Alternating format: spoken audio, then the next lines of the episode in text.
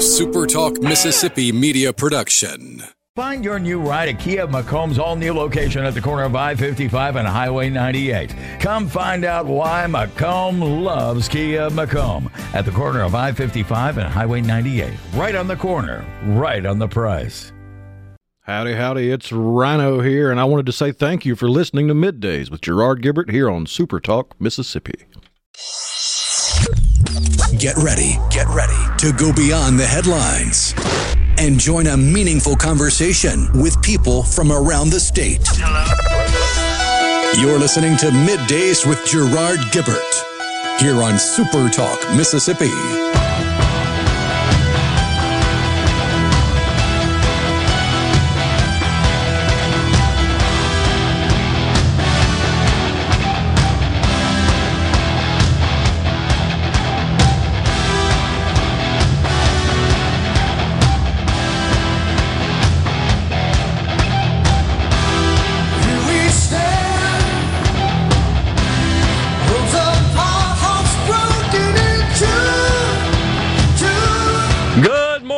Everyone, and welcome to Midday Super Talk Mississippi. I'm your host, Gerard Gibert, along with Will East in for the vacationing rhino. Here we are, guiding you through the middle of your day with facts, fodder, and fine music. Morning, Will. Good morning.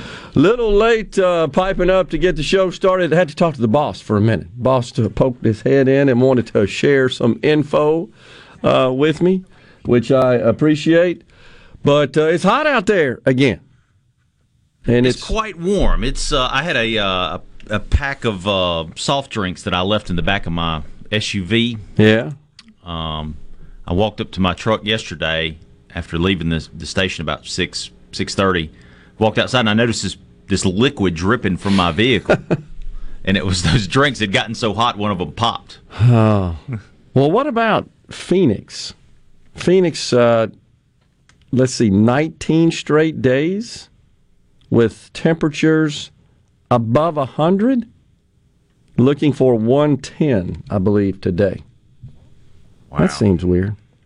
Even at night, it's like 95. You ever been out there in the summer? I've never been out there. spent a lot of time out there through the years on business and yeah it's it's hot they say well it's a dry heat well it's dry in an oven too but stick your head in there see what you think about that That's a good point.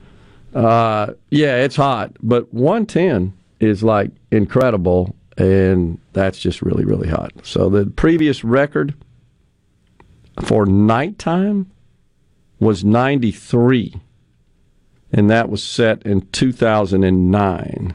So it's presently hovering around 95 in the evening.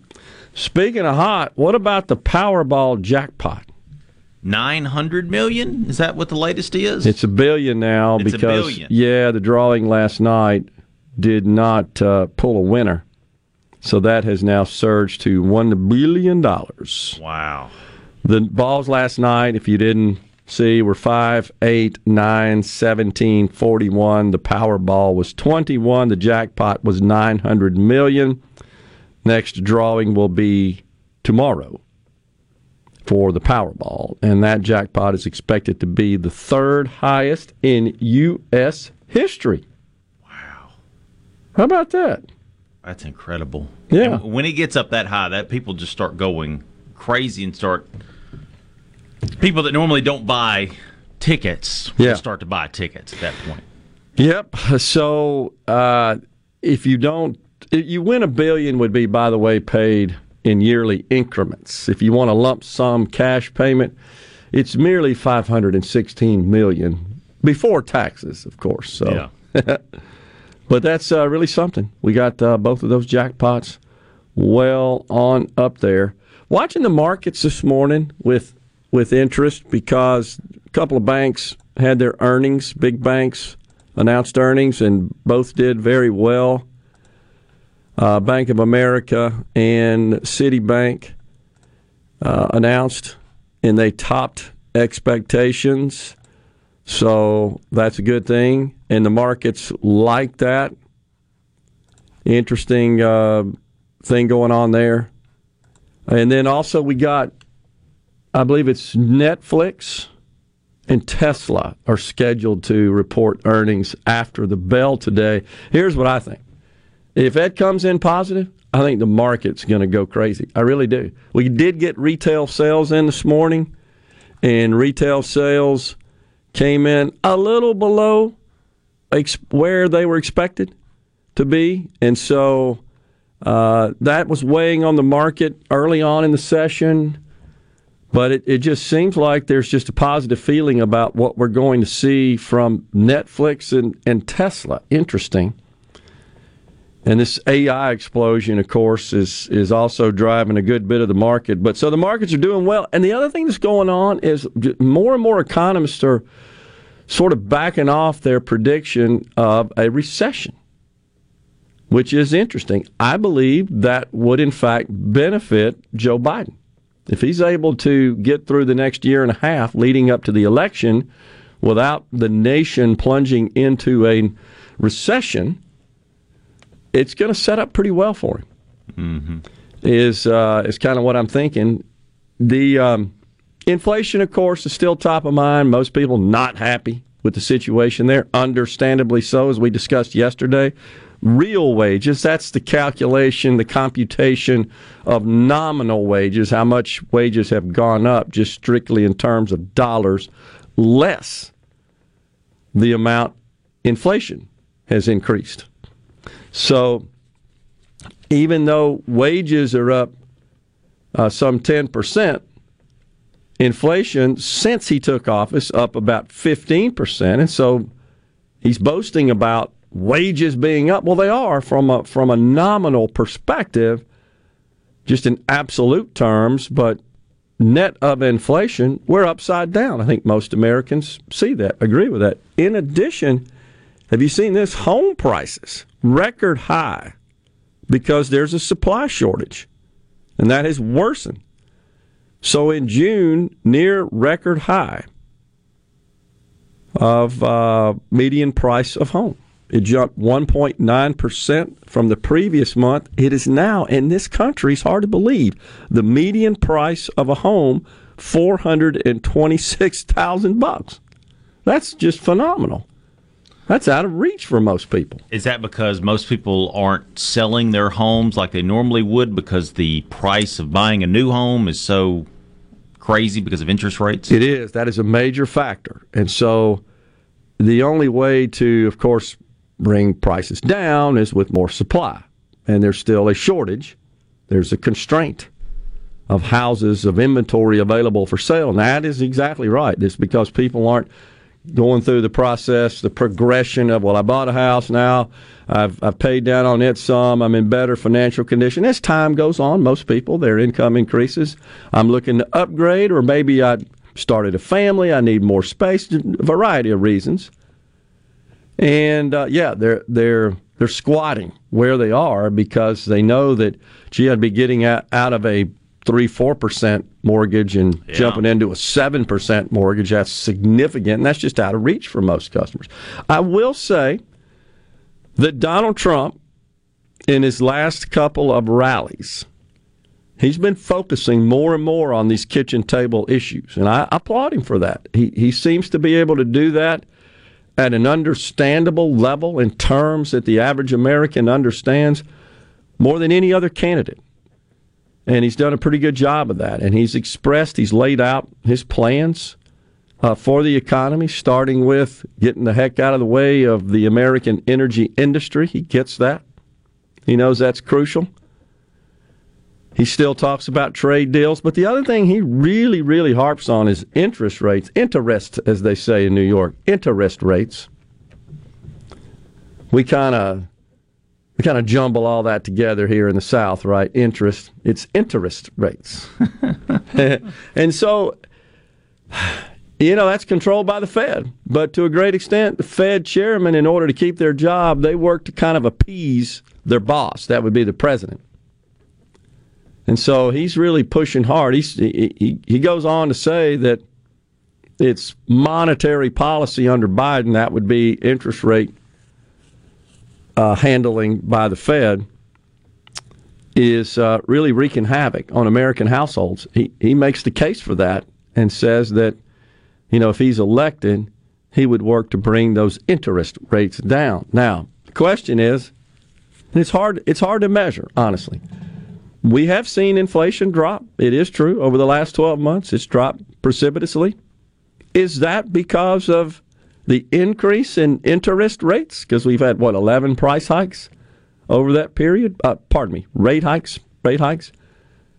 It, it's hard to tell. You, you, it's almost impossible to measure without doing all sorts of surveys of consumers. Hey, did you you stand by on buying something, a major purchase, a vehicle, appliances, things you would finance, houses? Did you delay those or put those off simply because of the finance cost? And if if in doing so that allowed supply to sort of catch up with demand, and that brought that brought uh, prices down, it's just hard to measure again how effective uh, the Fed's monetary policy has been at combating inflation. But he says that uh, he wants to return to those days. The other thing that's once again been fact checked is this Biden claim that he created 13 million jobs since he's been in office. We're still not back to the level we are we were pre-pandemic, which should be the basis of measurement and comparison. Not not since he's been in office when they shut the economy down just before that. We're in the Element Well studios. Dr. Jennifer Bryan of the Mississippi State Medical Association joins us at 1037. Middays with Gerard Gibert. What? what? This is so awesome. On Super Talk, Mississippi.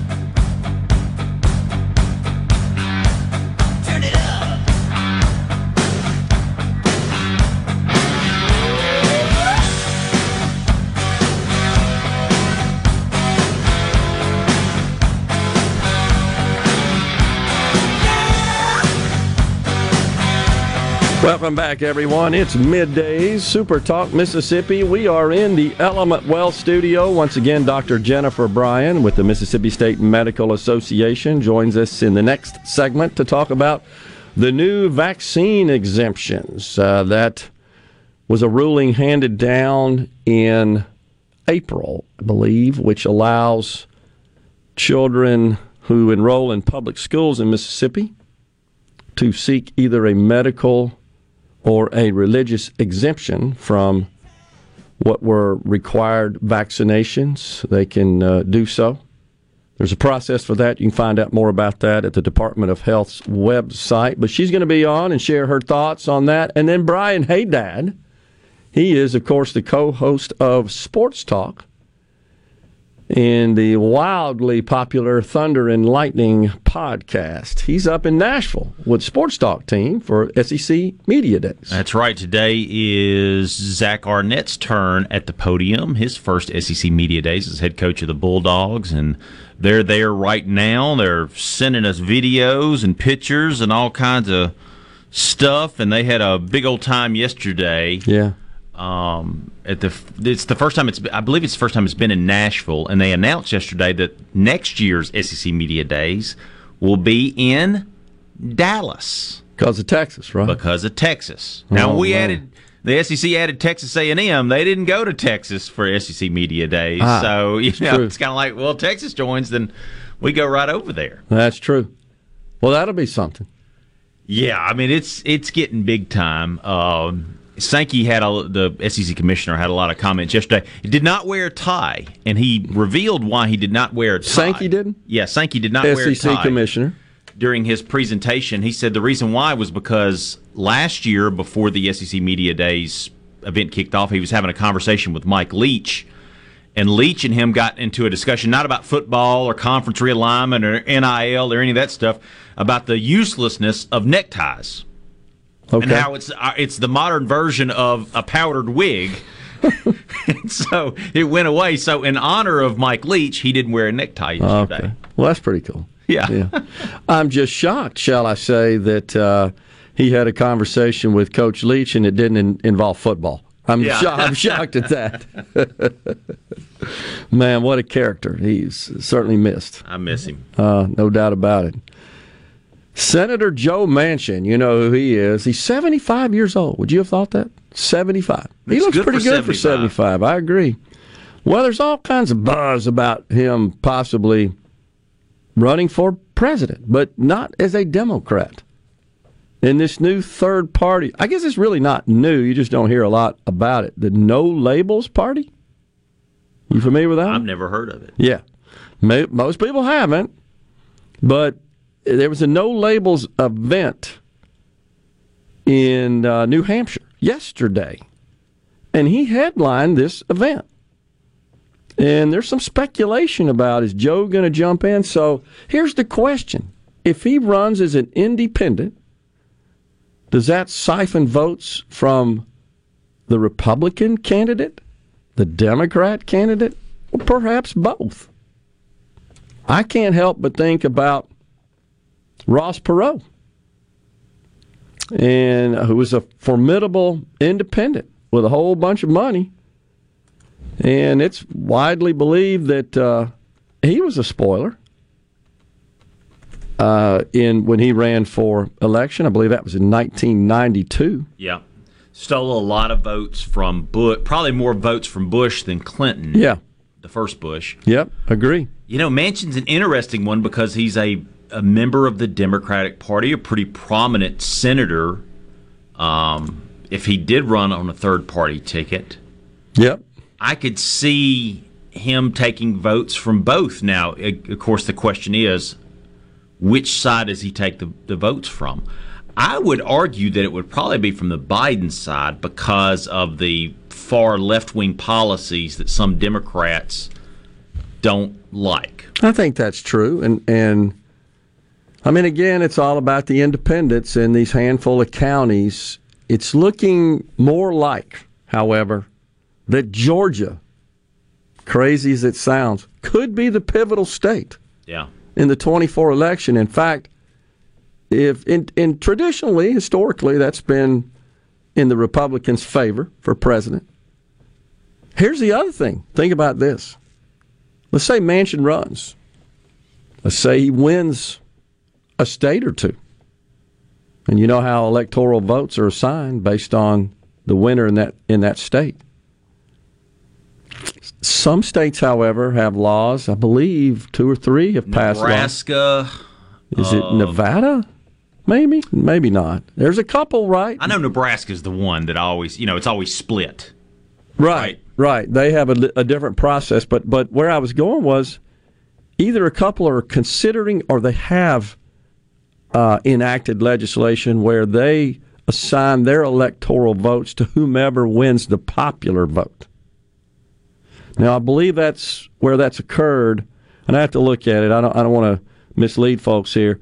I know it's been discussed considerably in all the states that I've seen that have considered it are blue states where it's not going to matter. Because in general, a Democrat's going to win the popular vote, as they have for forever. Yeah. And that's mainly because the, of the large population in California, New York, and the other big blue states. But here's where I was going. If he were to pull off a state or two, we may have a situation where no candidate receives the required number of electoral votes In which case it would go to the House, to the that's right to Congress to to determine who's the president. which it's only done one time, if memory serves me correctly. I could be wrong, and that was Rutherford B. Hayes from Ohio. He won um, when it went to the uh, House of Representatives. I believe that's the only time that's ever happened. That would be fascinating, right? Yeah, it's Well, then it comes down to who controls, you know, Congress. yeah. That would just be crazy. Uh, uh, but that's possibly where we're where we're headed. Yes, But- but Nebraska he- and Maine, by would- the way, Maine. Maine, okay. Yep. But would he do that? Would Manchin do that? Man, I don't know, and I'm not sure he can win a state. Honestly, I I, I He just might don't. be at the age, 75, yeah, to where, I mean, he's been governor of West Virginia. He's been the senator from West Virginia. He's very wealthy yep. uh, from his uh, business efforts. Yep. Maybe he says, "Let's do it. Let's give it a run. Let's see what happens." Well, I think part of what's driving him, his decision here, is that in polls, uh, as a candidate for senator to be reelected, in the Republican primary, he's facing former Governor Jim Justice, who's leading him by double digits. I also learned in, in looking into that a little bit that they're close friends. The governor, Jim Justice, the senator, yeah. Joe Manchin are close friends. And so maybe it's Manchin says, well, you know, reading the tea leaves, it doesn't look like I'm going to get reelected as senator. At this point, he can't win the primary. The governor, Jim Justice, is leading. and has been since he announced his candidacy for senator. Maybe Manchin says, you know what, I'm 75. Don't know how many more years of this I got in me. Just to go down in history here, I'm going to run for president. Doesn't look like I'm going to get reelected to the U.S. Senate. That's could be crossing his mind, certainly, at a minimum. But wow. So Justice is run as a Democrat.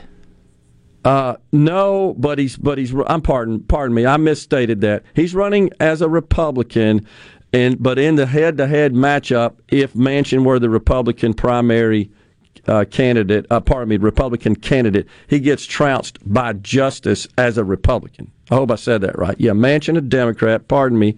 It, it's not in the primary. It's in a head-to-head general election match. Okay. My, yeah, because Justice bad. has jumped around. I That's mean, right. he was a Republican and a Democrat and a Republican. He, he has, and I'm thinking that Manchin is, is actually talked about, uh, or it's been discussed. He's never said anything about jumping parties, but he he doesn't really caucus 100 percent with the with the Democrats, though he represents the Democrat Party. But in head-to-head general election matchups, I'm not sure that Manchin has a Republican challenger. He may.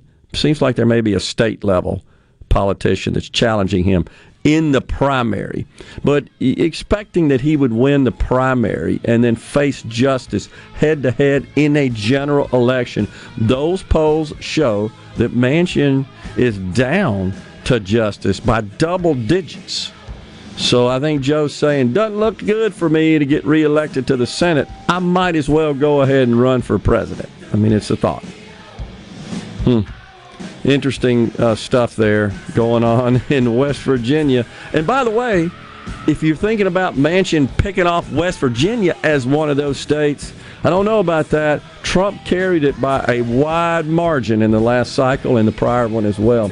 We're stepping aside for a break in the Element Well studio. Dr. Jennifer Bryan joins us next. Stay with us.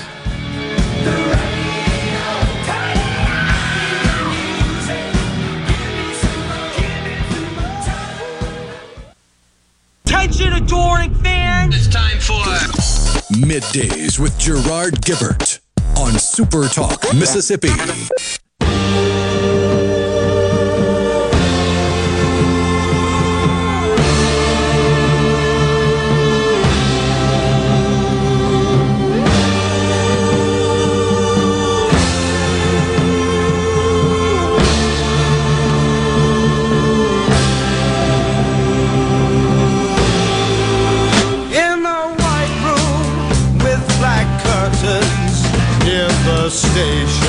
Welcome back, everyone. Middays is back with you from the Element Well studio.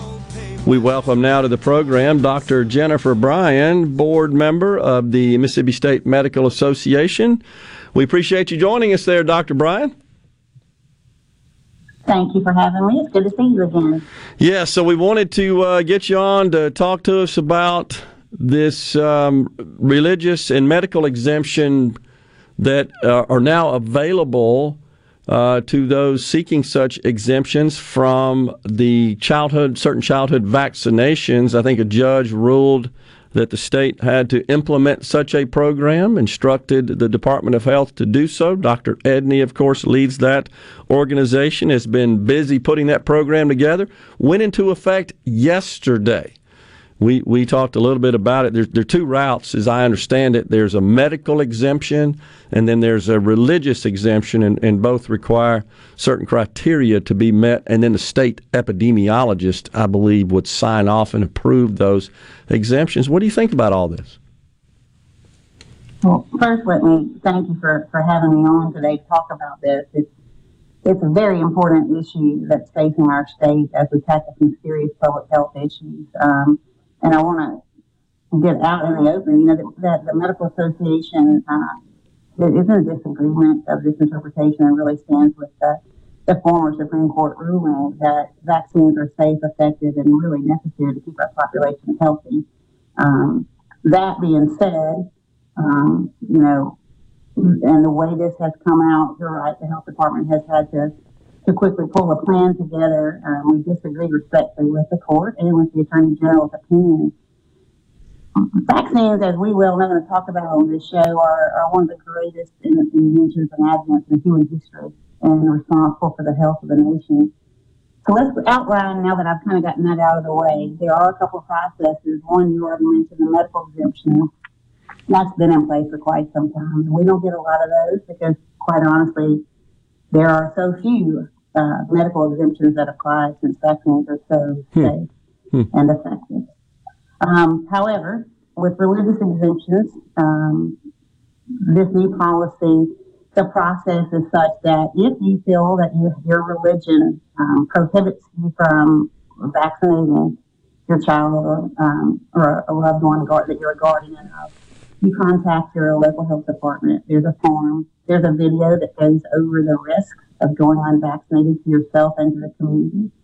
Um, and, and then they talk with the nurse about the implications. This doesn't undo our standing law, which is if there is evidence of vaccine preventable illness like measles, mumps, rubella, so on, in the community, then the unvaccinated child still will be removed from circulation until that threat has passed. So once that's kind of gone over um, and signed, then um, it goes to the, the epidemiologist, either the state epidemiologist or the deputy to sign off on. And my understanding is that all completed applications will be approved if they go through the steps. So what uh, what would qualify as a religious exemption under this order?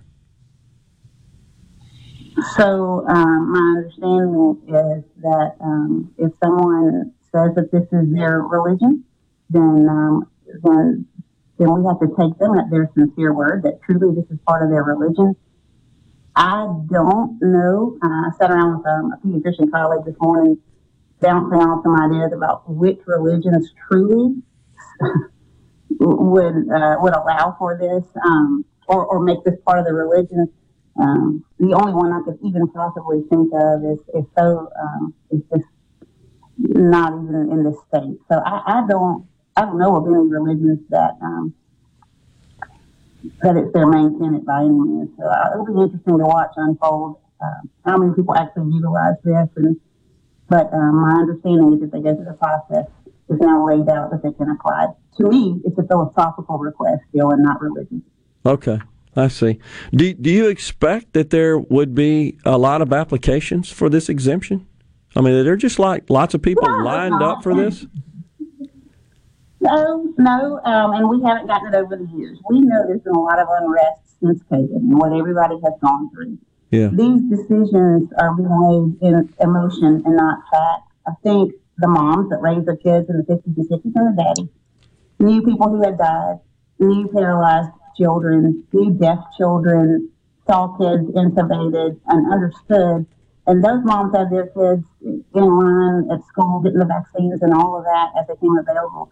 We have enjoyed vaccines. Um, we live longer. We are healthier. We have herd immunity. Uh, all, all, of these things. And so we've almost forgotten what it's like to see kids go blind or to go deaf or to have encephalitis, to die. And sadly, it may just be that we have to see that pendulum swing a little bit before people understand that, um, well, I think most people do understand, but those who are opposed to this and really understand have the questions, I think it's going to take a pendulum swing some to see that. Um, it takes over 95% of the population to be immunized against measles to enjoy the protection that we have. We've hmm. led the nation, number one in the country, and we've done very well. It's it's a sad it's a sad day. Hmm.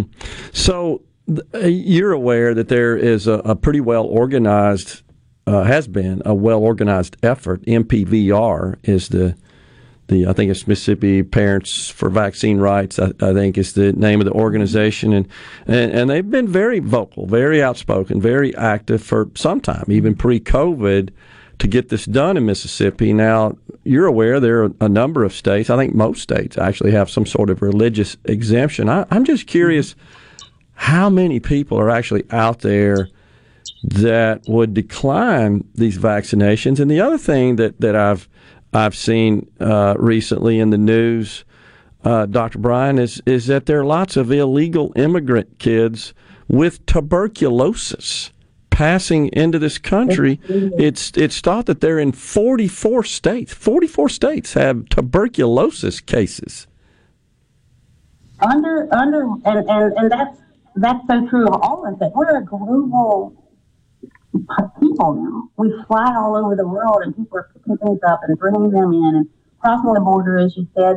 But we do have a vocal minority, and let me say that I, I know that these parents love their children, and, and uh, Yeah. and they're trying to do what's best for their children. However, uh, the physicians stand with the facts and the science, and it's very, very clear how safe and effective vaccines are. So I don't, to answer your question, and anticipate a lot of applications. I really do not. I I don't have any hesitation mm, really anyone in my practice when they come in. They all want their kids vaccinated. They want them safe. They understand the threat of infectious disease, and they trust in their bedside physician when we say that something is safe. Yeah. It's um, it's it's difficult. It's a difficult period, but I do hope that I, I do think most people are reasonable about this issue and and are have a conversation with your doctor. You Yeah. know, uh, sit down and talk and and look at the look at the real information. Yeah. Yeah, so one of the problems with the just back on this tuberculosis case is the government says that they're only in their custody for a short period of time and that treatment for tuberculosis cases usually requires three to nine months. It does. And it is, uh, that's also been a, a great public health feat um, with the directly observed therapy and really being able, quarantine has been heavily used over the years with that. Identify a case, isolate, treat them, the health department has done all over it when you don't have the spread. So it's, um, it's interesting to see as, as people migrate and, and travel and all the, the, the bumps and disease processes that we see. And I gotta say again, Mississippi was number one in vaccine preventable illness, and Hmm. you hate to see us losing this foothold. Hmm. You really do. That's interesting. So hopefully we won't. Yeah. So Hopefully we got a couple of minutes left. What what's your take on the just the current state of uh, healthcare, the healthcare industry in general in the state of Mississippi? We've seen hospitals announcing layoffs. We've seen hospital closures and hospitals that are struggling economically. I think the big picture is that over the past 20 years, large hospital systems followed up physician practices in many ways, and they began these service lines, and they really had good motives about providing expanded services to the community. The pandemic has hit. There are unique financial strains that are facing all industries, especially healthcare, staffing shortages, and so on. And so it's a natural evolution to have staffing shortages. The patients know it, they experience it uh, financial struggles. So we're seeing some of that fallout. But one of the wonderful things we're seeing is the rise, the rise of physician-owned practices again. Uh, a lot of doctors going back into private practice. Hmm. I, I think there's more to this to come, and we're gonna. It's gonna eventually work out to the positive for everyone. Hmm. But we've got some miles to go before we sleep. Gotcha. Dr. Jennifer Bryan has been our guest on Middays. Always good to talk to you, Doctor. Appreciate you coming on. We'll talk soon. Good to see you. Thanks for having me. You bet. We're coming right back in the Element Wealth studio. Brian Hadad at 1105 from Nashville. Stay with us.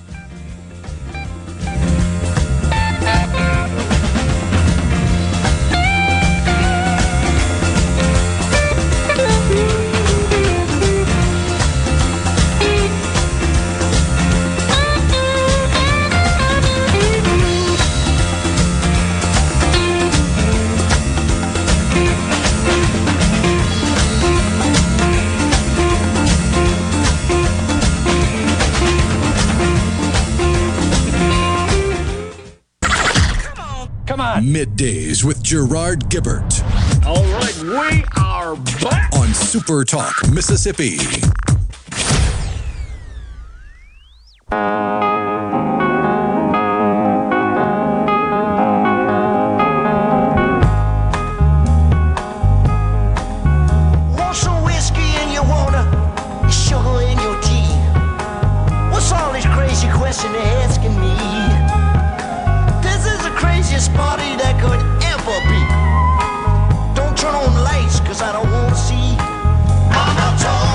Three dog night bumping us into this segment here on middays. Did you see the latest from uh, Representative Omar? You know, it's hot outside, right? Yeah, Did you see what she tweeted out yesterday? no. She said, quote, the earth just broke the record for the hottest day in 120,000 years. Huh? In fact, we broke it on three separate days. National Climate Emergency Now. Oh, geez. Okay. The community Yeah. notes for Twitter added, it's not possible to have accurately measured the daily temperature dating back 120,000 years. So this tweet should not be represented as fact. NASA climate scientists recognize 1880 as the start of modern climate records. The entire party just engages in these falsehoods, in this fear mongering. I mean, whether it's economic, climate, eh, you know, radicalism, it just it, across the spectrum of subject matter. That's how they that's how they operate, and it's uh, it gets just tiring after a while. It's exhausting. So I, I did look up this uh, assignment of electoral votes based on popular vote. So here's here's where we are. There's actually an organization called National Popular Vote, and they're pushing for this. So this uh, the bill will take effect when enacted into law by states possessing 270 electoral votes, which is the majority required to win the presidency. As of right now, it's been enacted into law. This this is a bill that would have a state's electoral votes assigned based on the candidate who wins the popular, the national popular vote. So, for example, let's look at Mississippi. If we were to, to enact this and and uh, the requirements as stated here, uh, where a number of states would um, put this into law, and the total number of electoral votes in those states, okay, is 270 or more, the minimum 270 to win the presidency. That means that in here in Mississippi, for example, we have six electoral votes. If we voted for, for example, the Republican candidate, and our and our votes presently are going to get our electoral votes assigned to the Republican candidate. However, if the Democrat candidate wins the national popular votes under that law, our votes would get assigned to the Democrat candidate. So 17, 17 states have enacted such a law, and they total 205 electoral votes. How about that? Um, and then there are four small states, nine medium medium states: Colorado, Connecticut, Maryland, Massachusetts, Minnesota, New, New Jersey, et cetera, and three big states. So, What are the three big states? California? yeah, California, Illinois, New York, and honestly, you know, you look at that. I just look at the map every every election cycle and say, well, California at 55 and New York at uh, 29 and Illinois sitting at 19. Just go ahead and put those in the Democrat column before you ever cast the first ballot. And then there are a number of other states as well, which is honestly why it's so dang hard to win for a Republican to win because these are just deep blue states that are always going to come down for the Democrat. But this is interesting. I, I don't see a path right now. It's passed in a total of, yeah, so it's my bad. I gave you the wrong data. The 17 were large, the large states, relatively large. Uh, 24 uh, states have, have passed it 42 legislative chambers have passed this. It's been introduced in all 50 states at various times, but and I don't see a path to that happening anytime soon. And I guess I, I, um, if that were to happen, honestly, it's over for the Republican, unless there's a dramatic change in this country as far as just the number of people, not not based on the states that support the various parties, the two main parties, but the people just as a whole across the country, just in general, vote Democrat. And that's why they win the popular vote over and over and over again. So fascinating to watch that unfold, and we'll keep tabs on that. Again, it doesn't look like that it's going anywhere, uh, you know, anytime soon. I don't see that.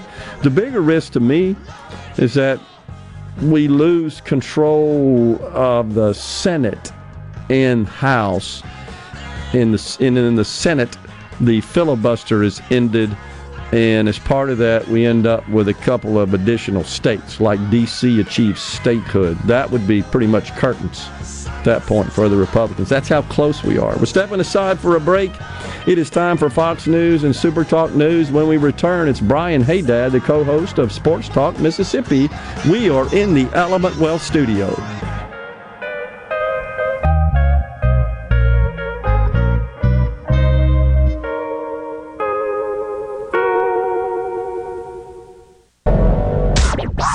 And now, And now, the talk that keeps Mississippi talking. That's what I like to listen to. You're listening to Middays with Gerard Gibert. Here on Super Talk, Mississippi.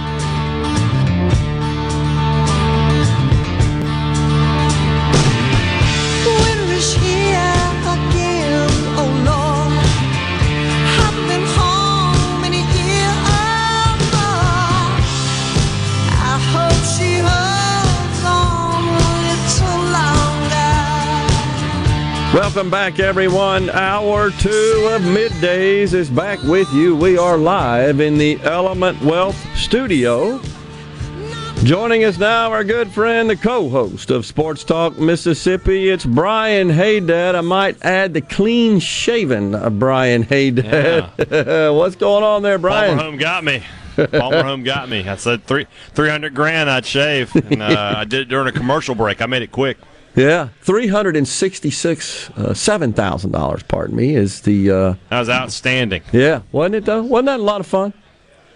Love to see it, especially the, the last uh, three minutes where we got we, we basically put together a two minute drive, and I, I made a, a reference that would warm your heart. I said. If we gave Lane Kiffin three minutes and forty seconds, he could score two touchdowns. We can we can get this money in three minutes and forty seconds, and we did.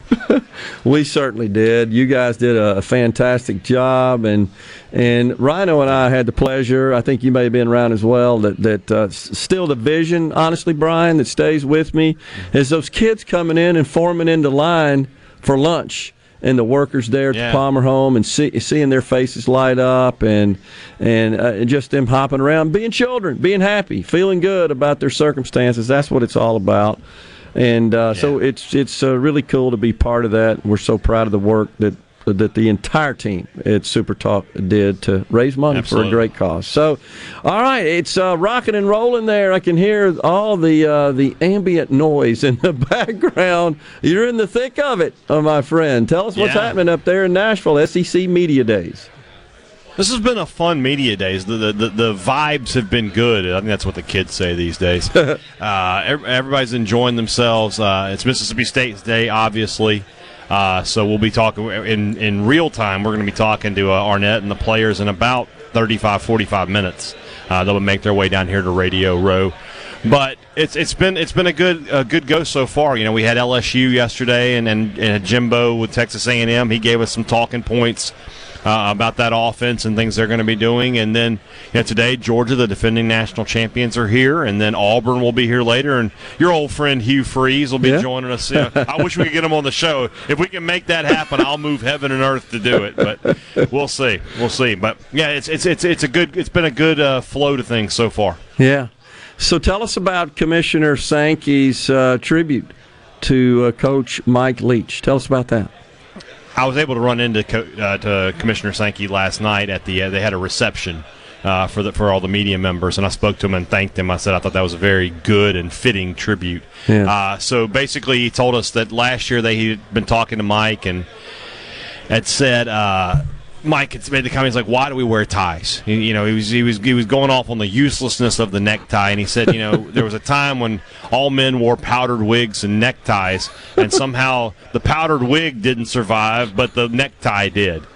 So, in, in tribute to that, Commissioner Sankey went tieless, and, and if you've ever met Greg Sankey, to say that's a, a buttoned up kind of guy is is an understatement. I, I've, I've never seen him without. A, I think he runs in a tie. So I, I, to see him like that, I remember seeing him earlier in the day, and I was like, "Why is he not wearing a tie? What is going on here?" And then I find out it's that great tribute. Between that and to have the uh, the police officers on stage from the Covenant School, Yeah. who were so brave in, in, their actions and stopping that tragedy, uh, just just a the, the SEC really hit a home run yesterday with in the early going with that uh, with those moves. Yeah, very very cool. So what what are we expecting uh, from uh, Zach Arnett? Well, from Zach Arnett, I think that you know he has an, a chance. Gerard, every year there's a coach that kind of wins over the crowd, Yeah, and Arn- Arnett is a sneaky, funny guy. He's a country guy, and I think he's got a chance to come up there and maybe deliver some one-liners, and you know, and, and win the crowd over and get people you know excited and, and talking about him. That being said, I think his message is going to be that of you know, Coach Leach may be gone, but the the principles and, and the things that he taught are still at going on at Mississippi State, and this is still going to be a hard nosed football program, a tough football program.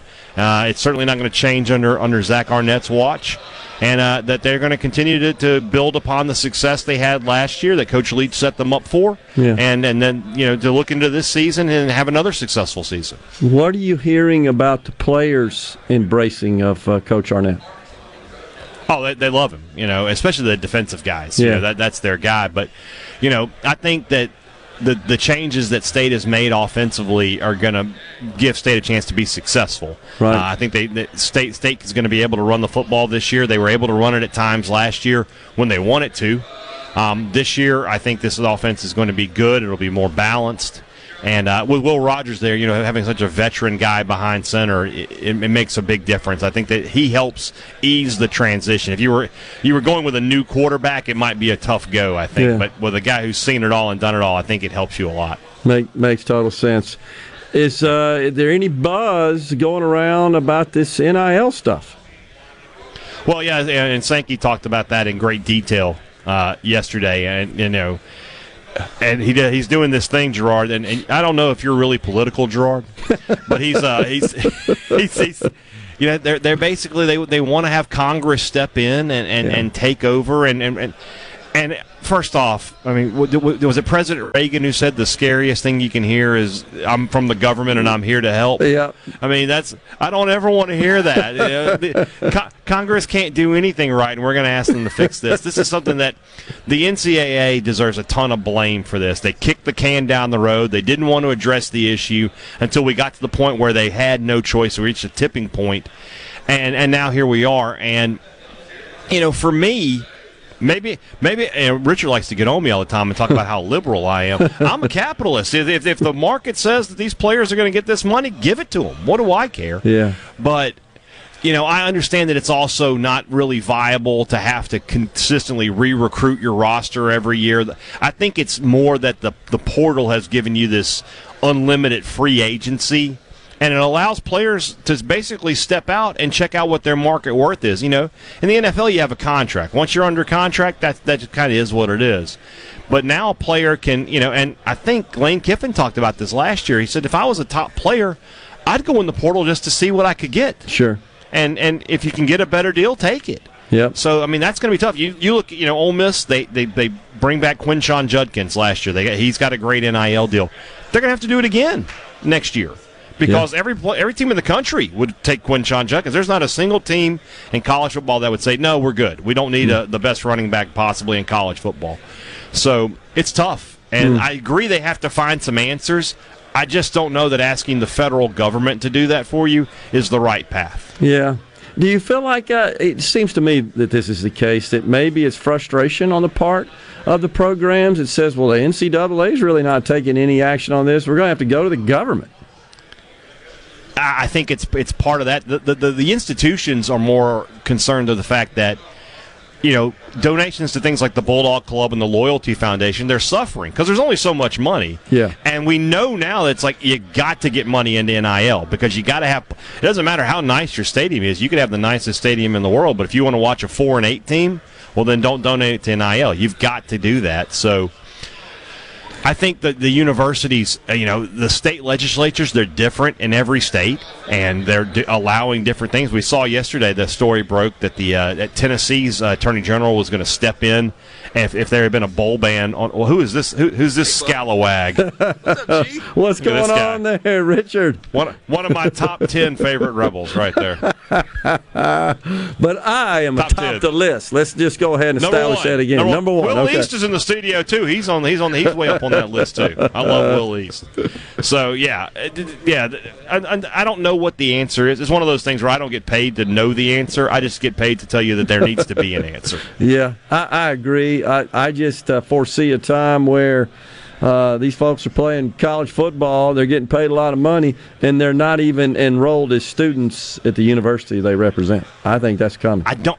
I don't think that will happen, Gerard. I don't think it was. I think it. It's much more likely that we're going to have a time where student athletes become employees, Okay. and they'll be able to unionize and come up with with a, a collective bargaining idea. But when that happens, you you, you get into the situation of, uh, you know, you can cut guys without remorse. yeah, right, So right. we'll see how it goes. Gosh, Speaking of the commissioner, there he goes. Sure. uh, Wow. So it's it's certainly changed from the days where you signed that letter of intent, and you're pretty Yeah. much there for three or four years, right? And you didn't get Yeah, any money yeah, except it didn't matter. right little tuition and books and potato chips or whatever. So. That, that was about it. So a little little different game nowadays. Man, it's just fascinating to watch all that. You guys uh, have a good time up there, and I'm sure we'll be talking All to right, you buddy. soon. There's going to be a lot of information flowing uh, through the halls over the next few days. Appreciate it, Brian. There good to go. talk to you, man. Let let this song play right through the part about about Vicksburg. Make it happen. There you go. Brian Hadad, co-host of Sports Talk Mississippi, and of course, host of the Thunder and Lightning podcast. We're coming right back in the Element Wealth studio.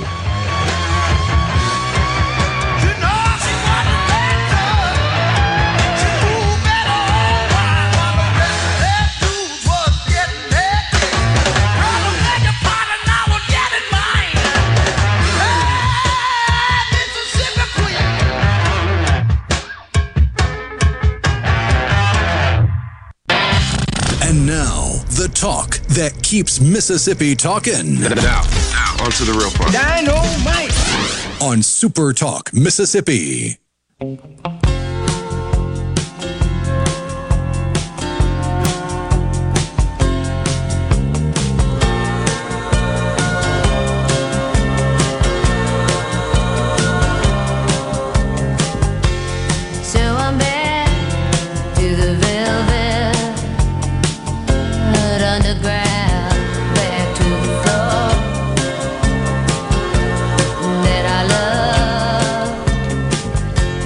Welcome back, everyone. It's middays live from the Element Wealth studio.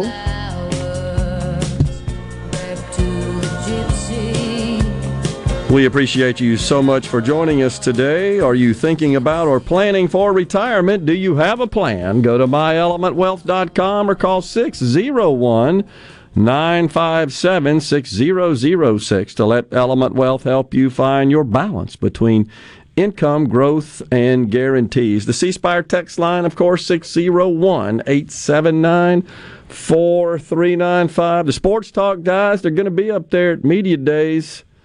I believe all week, right, Will? That's right, because Ole Miss is actually going to be on Thursday. Okay. So we'll be there all four days. So one thing you know is college football ain't too far off when uh, media days is going on there. We always say it's the kickoff to the college football, the unofficial kickoff to the college football season, because it, it seems like it's very uh, quickly around the corner. You got high school football very quickly around the corner. I believe Yeah. August. Off the top of my head, August 14th, 15th, 16th, something like that is Jamboree time, and then we'll have games the week after.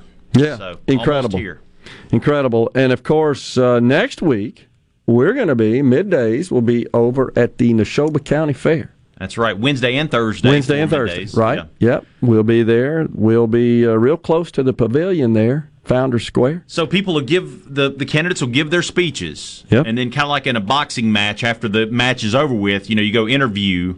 So is that what's going to happen? They'll do their speech, and then they'll come by and have to sit down with you. Typically, that's the way it works out. Uh, if uh, you know, of course, we're there from ten to one, so uh, based on the the schedule of the various candidates when they are scheduled to speak and address the crowd there um, under the pavilion. If it's hot like it is today, you're going to want to be under some shade. That's for sure. I think Scary Gary will have a little fan set up for me, a couple of fans, try to at least uh, keep the heat off.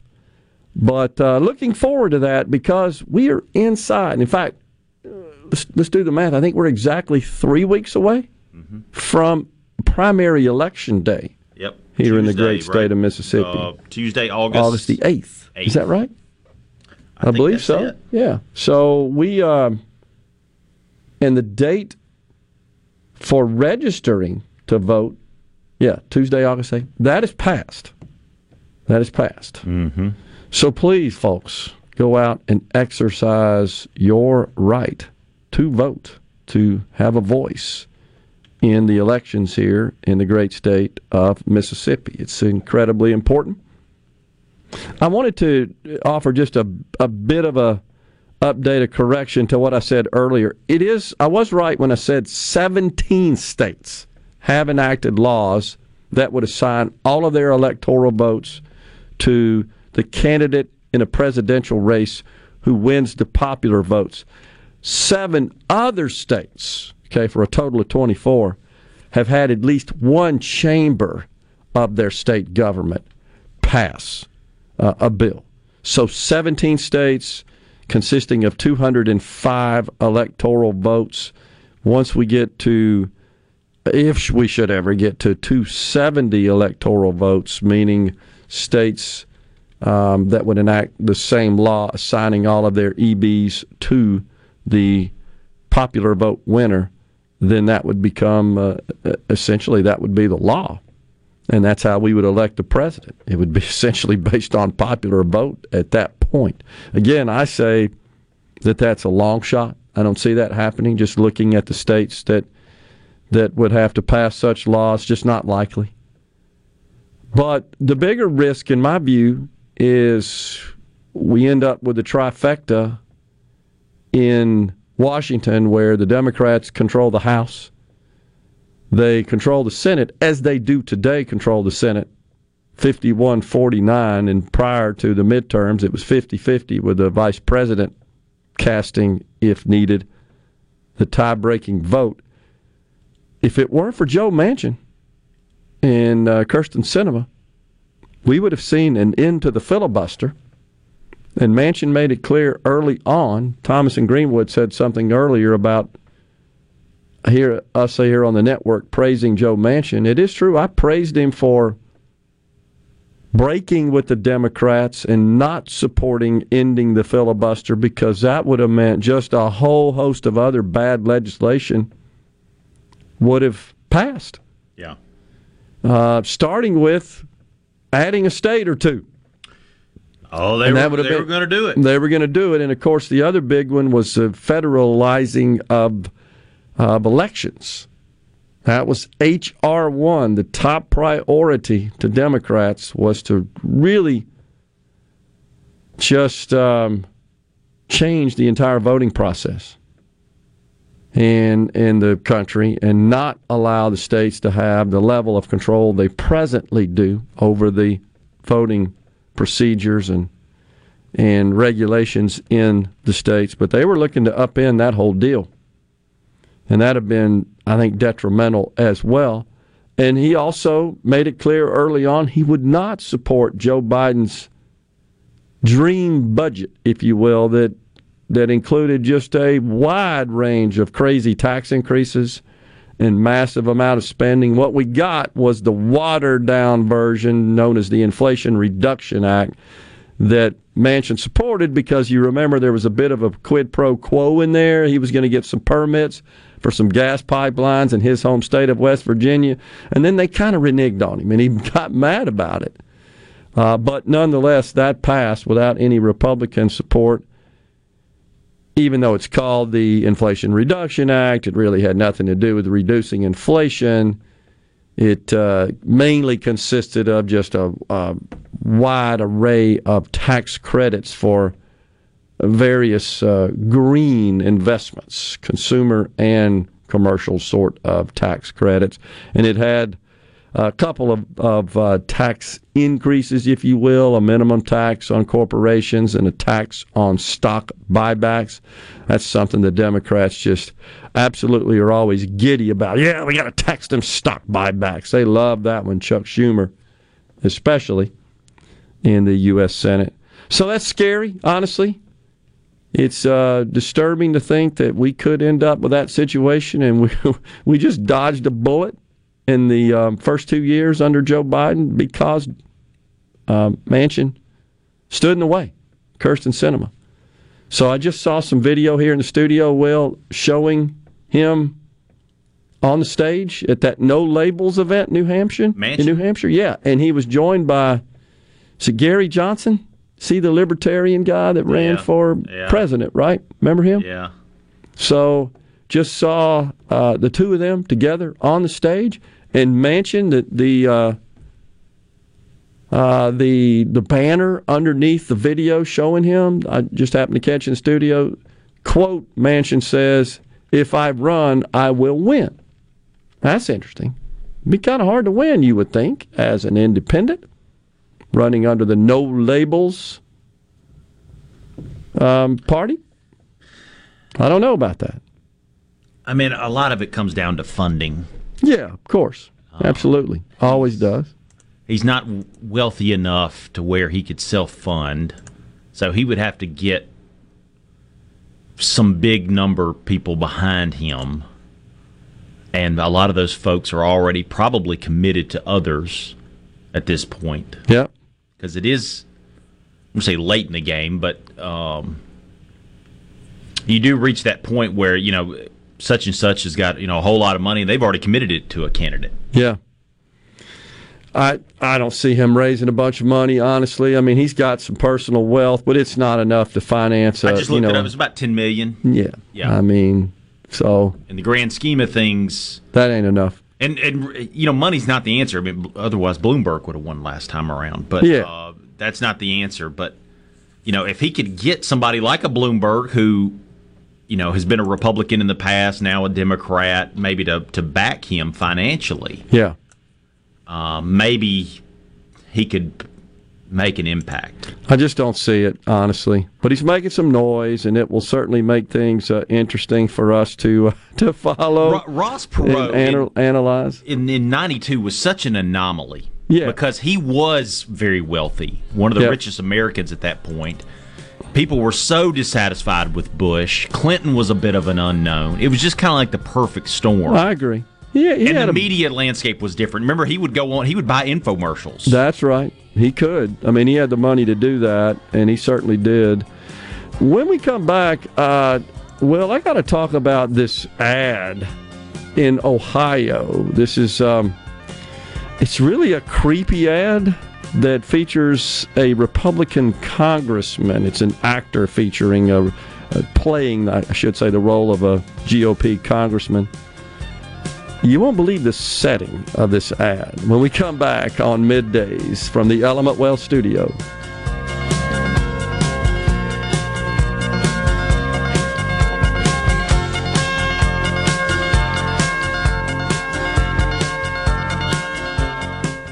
Bring it on. Middays with Gerard Gibert. It is on. On Super Talk, Mississippi.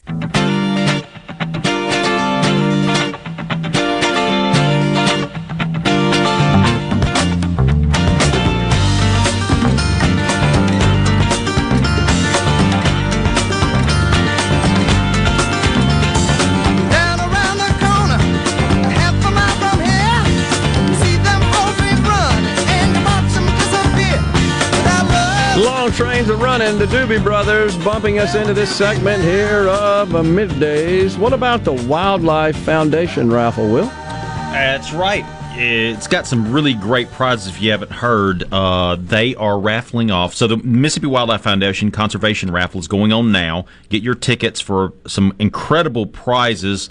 You also, while you're doing this, you're supporting wildlife conservation and outdoor recreation here in Mississippi. The raffle website is mwfp.foundation.raffle.com. You can also Google MWFP Foundation Raffle if you want to. Tickets are just $20. They can be purchased only online. The ticket sales end on July 30th. The drawing is on August 14th. You do not have to be present to win. So, what do your $20 get you? Uh, in this raffle, you will be entered to win a $50,000 Ford vehicle voucher. They have a hunting trip to Argentina. And they have a, another hunting trip, I believe, to Colorado, if I'm not mistaken. They've got a lot of hunting trips on there. And then they have a sportsman's package, which, you know, a rifle and um, uh, some uh, a scope and some other accessories for all you hunting enthusiasts out there. But I think the the Ford fifty thousand dollar vehicle voucher is the big thing on there. So twenty dollars uh, get you entered to win. And again, that money goes to support wildlife conservation and outdoor recreation. MWFP.foundationraffle.com or just Google MWFP Foundation Raffle. Pretty cool. So uh, we know that when we had Dr. Brian on, we, we had some audio quality issues, and we certainly apologize for that. Nothing we could do about that. We wanted to get her on to discuss this important topic. She happened to be out of town. We did the best we could. But, Will, I'm going to attempt to, to recap kind of what she said, if you'd help me out. I know you were listening as well with respect to this new policy that went into effect uh, from the Department of Health based on uh, a judge's decision in April that uh, in Mississippi, parents can seek religious exemptions for vaccinating their kids as a condition of attending public school in Mississippi. She said it was a sad day. She was disappointed, and she said that we have a, a very high rate of uh, of just avoiding, or I should say, a low occurrence of disease, childhood illness that is presented by these vaccinations that we, I think, have the lowest in the country, as a matter of fact. Mississippi went from high, having a, an incredibly high number of these cases many Yeah. years ago, and then they enacted this school requirement. So to Yeah. get into school, you had to have these vaccinations, and it went from um, a very high number to a very low number of these. And her concern is that we were we were going to lose that distinction, and that we would see an increase of uh, these various illnesses as a result of those seeking and receiving an exemption, and therefore not being immunized against them. And she she said that she just has that that concern, and uh, I guess I didn't realize that we've had this medical exemption in place for some time. I thought that was new as well, but apparently that wasn't part of the decision here. It specifically dealt with religious exemption. There's a process for that.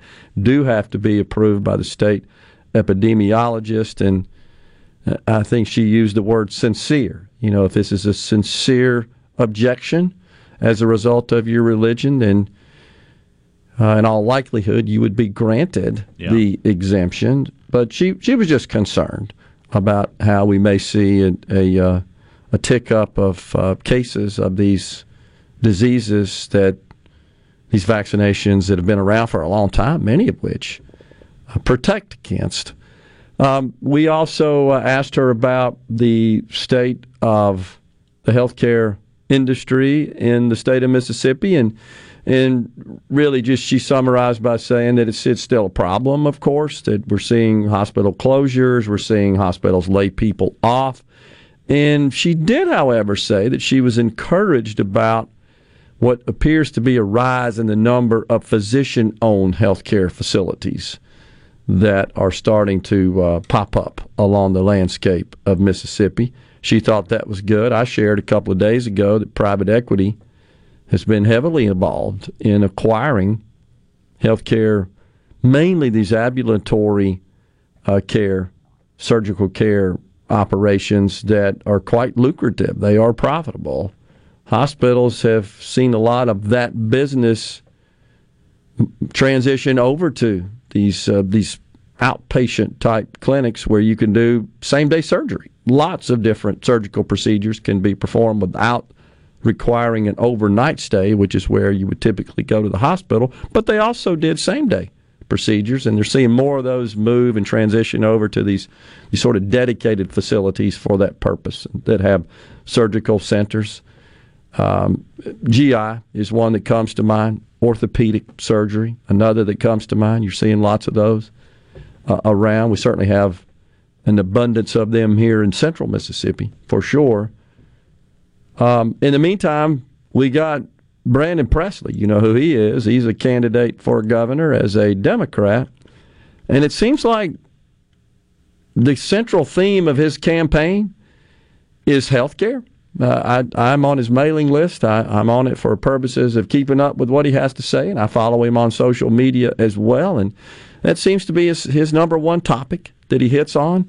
And he really goes after the governor on uh, what he would say, and, I'm reading his latest press release from yesterday Tate Reeves' health care crisis. He, he, he says the crisis in our state vis a vis health care is a direct result of the governor's failure to act. I would say, well, what exactly do you want the governor to do? And the only thing that comes out of that, he's offered four recommendations or four things that he would push for should he be elected. And the, and the top two there are um, expanding Medicaid and appointing someone as the executive director of the Division of Medicaid that is a healthcare professional and has such a background, as opposed to the present executive director, that being Drew Snyder, who does not have a healthcare background.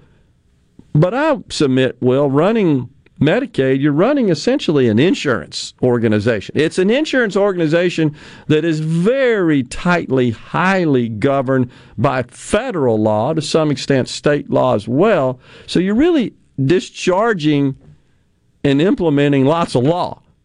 You're not dispensing health care. That's third party providers that participate in the Medicaid program who are reimbursed by Medicaid when they deliver services to patients that are enrolled in Medicaid. So they they do have I can't remember the exact title, but there is a like a health officer or something like that that is on staff that of course guides when you need expertise pertaining to clinical services and just the clinical aspect of Medicaid. So I, I disagree with Mr. Presley that one has to be a healthcare professional to to run Medicaid. And in fact, just for the heck of it, Will, I went and looked up the backgrounds of the CEOs of the top five health insurers in the country, who, by the way, cover uh, some 85% of Americans with private coverage. Well, not a single one of those is a quote healthcare professional. They all come from business backgrounds because they're running a business. Now, obviously, at an insurer, at a large national insurer, they got armies of clinical people that advise, that consult, that provide input into the decision making process. And I started thinking on a much smaller scale about my own personal professional background. I ran an IT company, complex technology and IT. Well, my background is, is accounting and economics, but I did go into the IT world straight out of college, but I didn't keep up with all that. It's impossible. Honestly, you get to a point in your career when you're progressing through management, you either gotta you either gotta stay the technical route or you gotta go the business route. You can't do both. It's impossible. Now there may be some people think they're superhumans and they can, you can't, is my, my belief. But did I seek advice and counsel from the really smart technical people that I had on staff? Absolutely, all the time in making business decisions. Mm-hmm. That's a pretty common model. It, it, it can't be done by one person. And so I disagree with Mr. Presley that you need to be like a doctor to run Medicaid. Somehow that's magically going to improve Medicaid. Medicaid is a big series of debits and credits, is what it is. Well, I'm, I'm looking right now because I was curious about other states. California, their director of Medicaid is what background? Uh, Masters of Public Policy and There you- Administration. of course. New York, social worker. There you go. Those are the largest Medicaid programs in the country. So I, I disagree with Mr. Presley on that. I mean, there's lots of things that can be done to improve Medicaid, and I can assure you, I've talked to Drew Snyder. He knows that. But it's also a cost benefit sort of situation. It can cost a lot of money sometimes in terms of people and systems, etc., just to clean up some of the most pressing issues that a large, complex agency like that has. He knows it. He's working on it. The governor knows that as well. So I disagree with Mr. Presley on that regard. The Doobie Brothers again bumping us out. We're coming right back in the Element Wealth studios. Stay with us.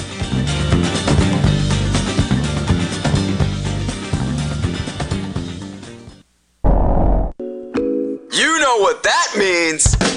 Middays with Gerard Gibert We'll do it live. on Super Talk, Mississippi.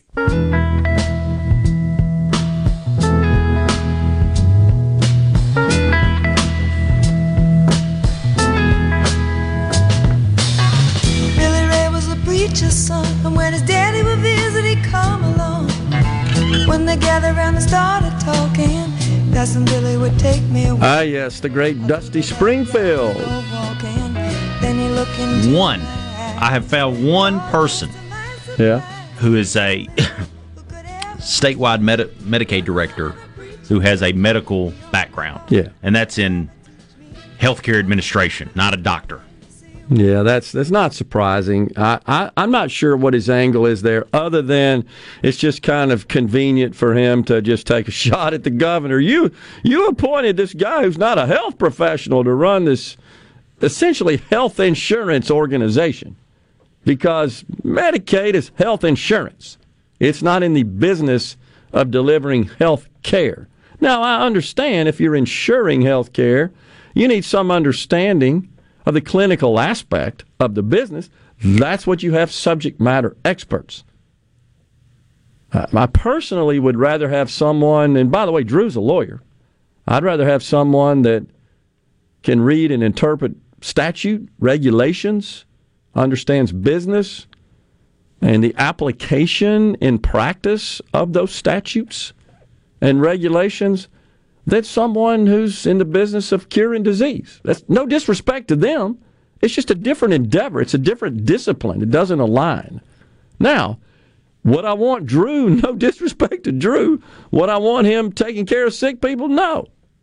You wouldn't want him on the operating table. No. Okay. So what? That's what makes the world go round. But it's I think I think it's misguided to think you need a healthcare professional running that organization. I, I just do. Also, I wanted to pass on our friend Price Wallace, Representative Price Wallace says you can still register to vote. You just can't vote in the primary on the 8th. I said a minute ago the de- the deadline had passed. That is true, and I just want to clarify. I appreciate that for Price. True that you you um, the deadline has passed for you to register to vote in the primary. You could still vote in, of course, the general, and you could vote in runoffs after the primary, which would be held uh, a few weeks after the primary if you registered now. So thank you for clarifying that, uh, Price. Also, Mark Formby says 44 states with healthier children. This is uh, his commentary about the religious exemption for childhood vaccinations. 44 states with healthier children have, in all caps, both medical and religious exemptions, and their kids are not experiencing all the issues that our health department predicts.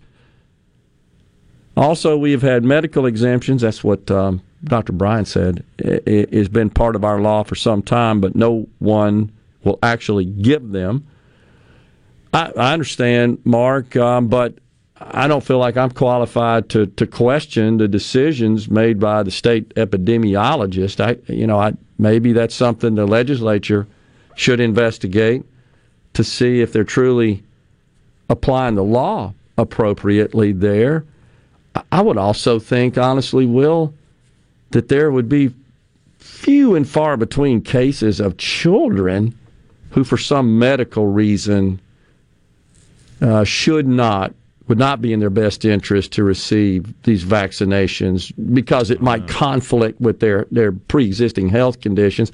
I'm not saying it doesn't happen, but th- that seem, that would seem to be a really small percentage of the uh, childhood population, in my view. Now, if they're just hell bent on never granting those, even if a child has a case and then that um, would warrant an exemption, then I guess my follow up question would be well, how many of these cases that have been denied where the child has received the vaccination has caused them health problems? That seems like that opened up the Department of Health and the state to some pretty serious lawsuits. Nope, you got to take that vaccination, even though it's going to conflict and maybe cause even bigger problems with your child's health. That, that seems a little, seems like we hear about that. I Yeah. guess is what I'm saying. But so my question to Mr. Formby is, okay, well, what if no children receive the vaccination? I mean, maybe the fact is these exemptions exist, but it's just a small percentage of of uh, children, and their their parents, of course, their guardian, their caretaker, who would would make that decision of opting out of pursuing the exemption. Maybe that's why it's not really causing a big problem. I think we'd hear more about that. But all interesting stuff. So I got to get back to this ad.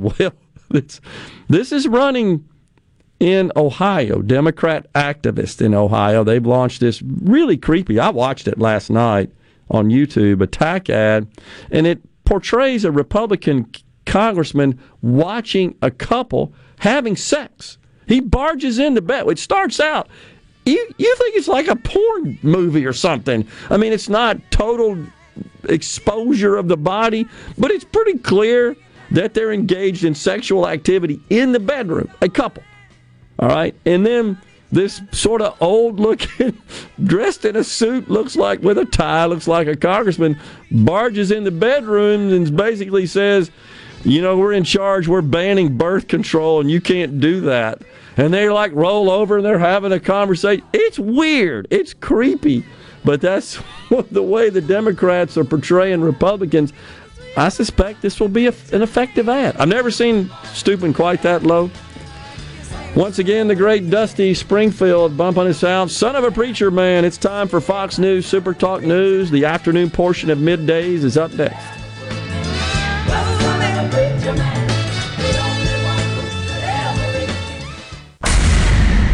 Welcome to the show that challenges you to think deeply, To Think deeply. and look beyond political posturing.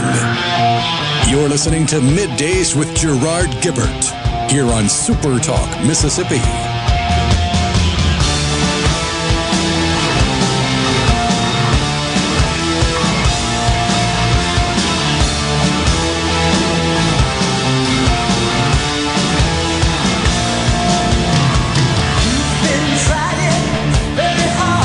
Welcome back, everyone. It's the afternoon portion of middays, hour three from the Element Wealth Studio. We appreciate you uh, joining us. So, I bet there's something a lot of folks didn't know existed. I certainly did until I came across it. And the way I came across this was because there's a, the the national security bill, the bill that funds our military, the National Defense Authorization Act, NDAA. The Republicans in the House have passed the bill, headed for the Senate. It's not going to make it. And it's because there were some amendments added to it by House Republicans that centered around what National Security Advisor Jake Sullivan said are, quote, domestic social debate, end quote, issues. And all this really does is it blocks the Defense Department from using taxpayer money for certain kinds of health care for members of the service, namely abortions and gender affirming care. So I want you guys to think about this. If you're in the military, and let's say you're typically a, a young person, you hadn't been there that long, in your 20s maybe, it could be your teens, and you learn tragically that a parent, a loved one, has passed away. You'd have to use your leave and fund your travel to go deal with that situation, be with your family. However, you're pregnant and you want to terminate the pregnancy, we're paying for that, baby. You need to travel to a state that allows it. You're stationed in a state that doesn't. Oh, we're paying for that. Is that not just upside down to you? Does anybody else think that just seems just crazy? Absolutely. That's crazy. But that's where we are. You've got to pay for abortions, taxpayer. You've got to pay for transgender care for members of the military. Gender affirming care, as they call it. So, as, as part of that, just reading up on the bill and the amendments, Will, I come across a document I never knew existed. I dare say most in our audience have not. I'm looking at it right now, and it's got on the first page the United States Department of Defense emblem. You know, the circle, mm-hmm. Department of Defense with the the very familiar eagle and the shield and the stars and so forth, United States of America. And then right below that, transgender service in the U.S. military, an implementation handbook. It's 72 pages. I'm looking at it. 72 pages. It's a handbook. Now, this has been around since 2016. I had no idea. You think most people know this exists? Nope. No idea.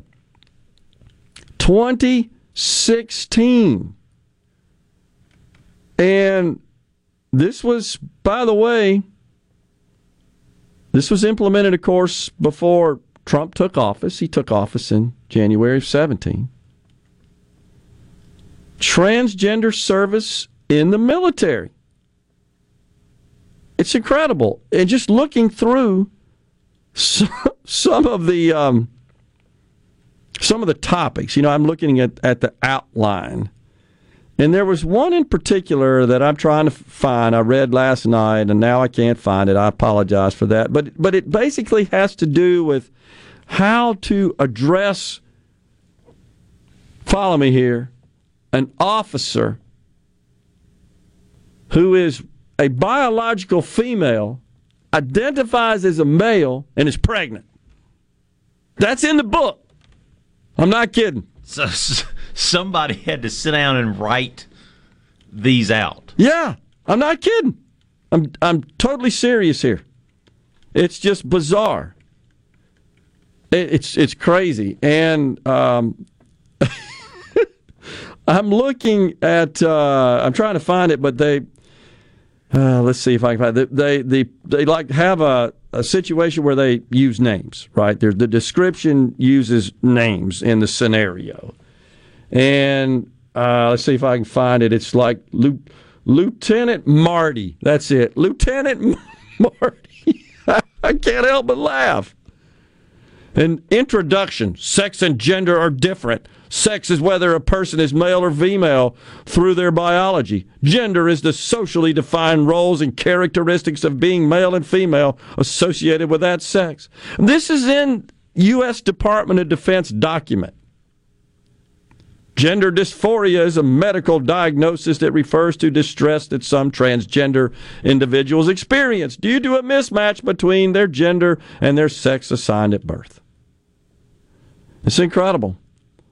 So I, I'm confused because, and by the way, they've got a terms and definitions second section. One of the terms cross sex hormone therapy, gender marker, human and functional network support, real life experience, RLE. But I thought the purpose of the military was to defeat the enemy and win wars. More importantly, it's to prevent those wars from ever starting. You hope your military is so strong that you deter war. That's the that's really the goal. But if you got to fight one, you got to win. You got to be lethal. I thought that was the whole purpose. Be prepared. Right. So, not anymore, you see, because we got to talk about gender affirmation surgery and the like. And I saw an interview with Jen Psaki where she says, you know, these Republicans are overblowing this this focus in the military on uh, gender ideology and CRT and, and the like. There's only an hour of that. Huh? No. No, no, no. It is absolutely embedded in all the training at all the service academies. There's so much that's been exposed and written and documented about that. And she just refuses to accept it. They just dismiss it. No, this really isn't happening.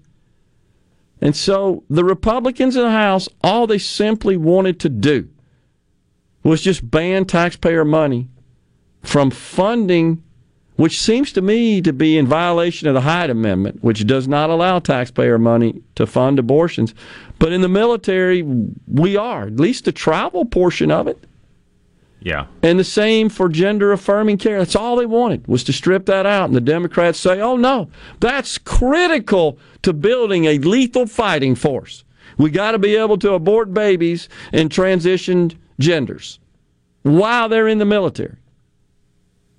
It's just incredible. Well, Judicial, Judicial Watch, by the way, did expose a good bit of what's going on in the Air Force Academy with respect to presentations on critical race theory, all these white privilege, Black Lives Matter seminar, uh, the creation myth of the Declaration of Independence. That's what they're teaching to our military. Oh, that Declaration of Independence. Don't worry about that. That's just that was just based on a myth. These is this is in Air Force instructional materials that have been obtained by Judicial Watch. By the way, this was just published on the 13th, just four days ago. That's what's going on in this country. This is horrendous. This is despicable. I like this one, though. Well, a civil rights complaint has been filed against New York University because it's holding whites only anti racism workshops. so like Inception. exactly. You don't allow anybody but white people to attend this seminar on anti racism because only white people can be racist, of course, is the implication. I've got some audio for you. This is Colonel Mark Wooten of the United States Air Force Civil Air Patrol, who says the only guidance he puts out there is to quote stop hiring middle-aged white people especially dudes i got the audio of it well we'll wait till after okay. the break we gotta play that one we're in the Element Wealth studios stay with us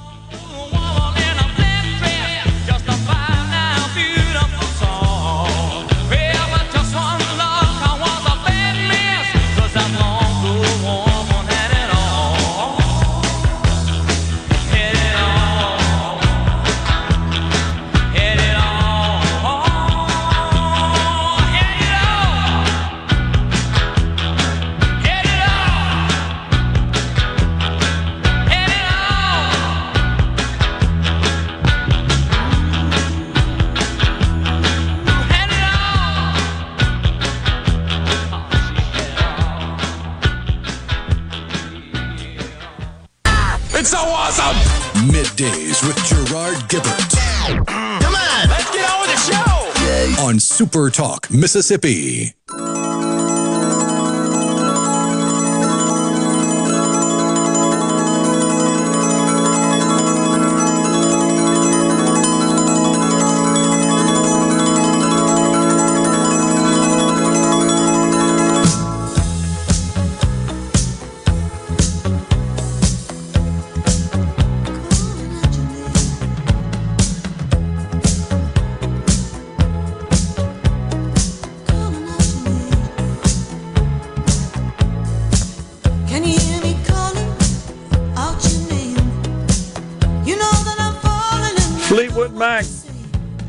Would be the great Christine McVie, who passed away just last year, yep. right? I believe so.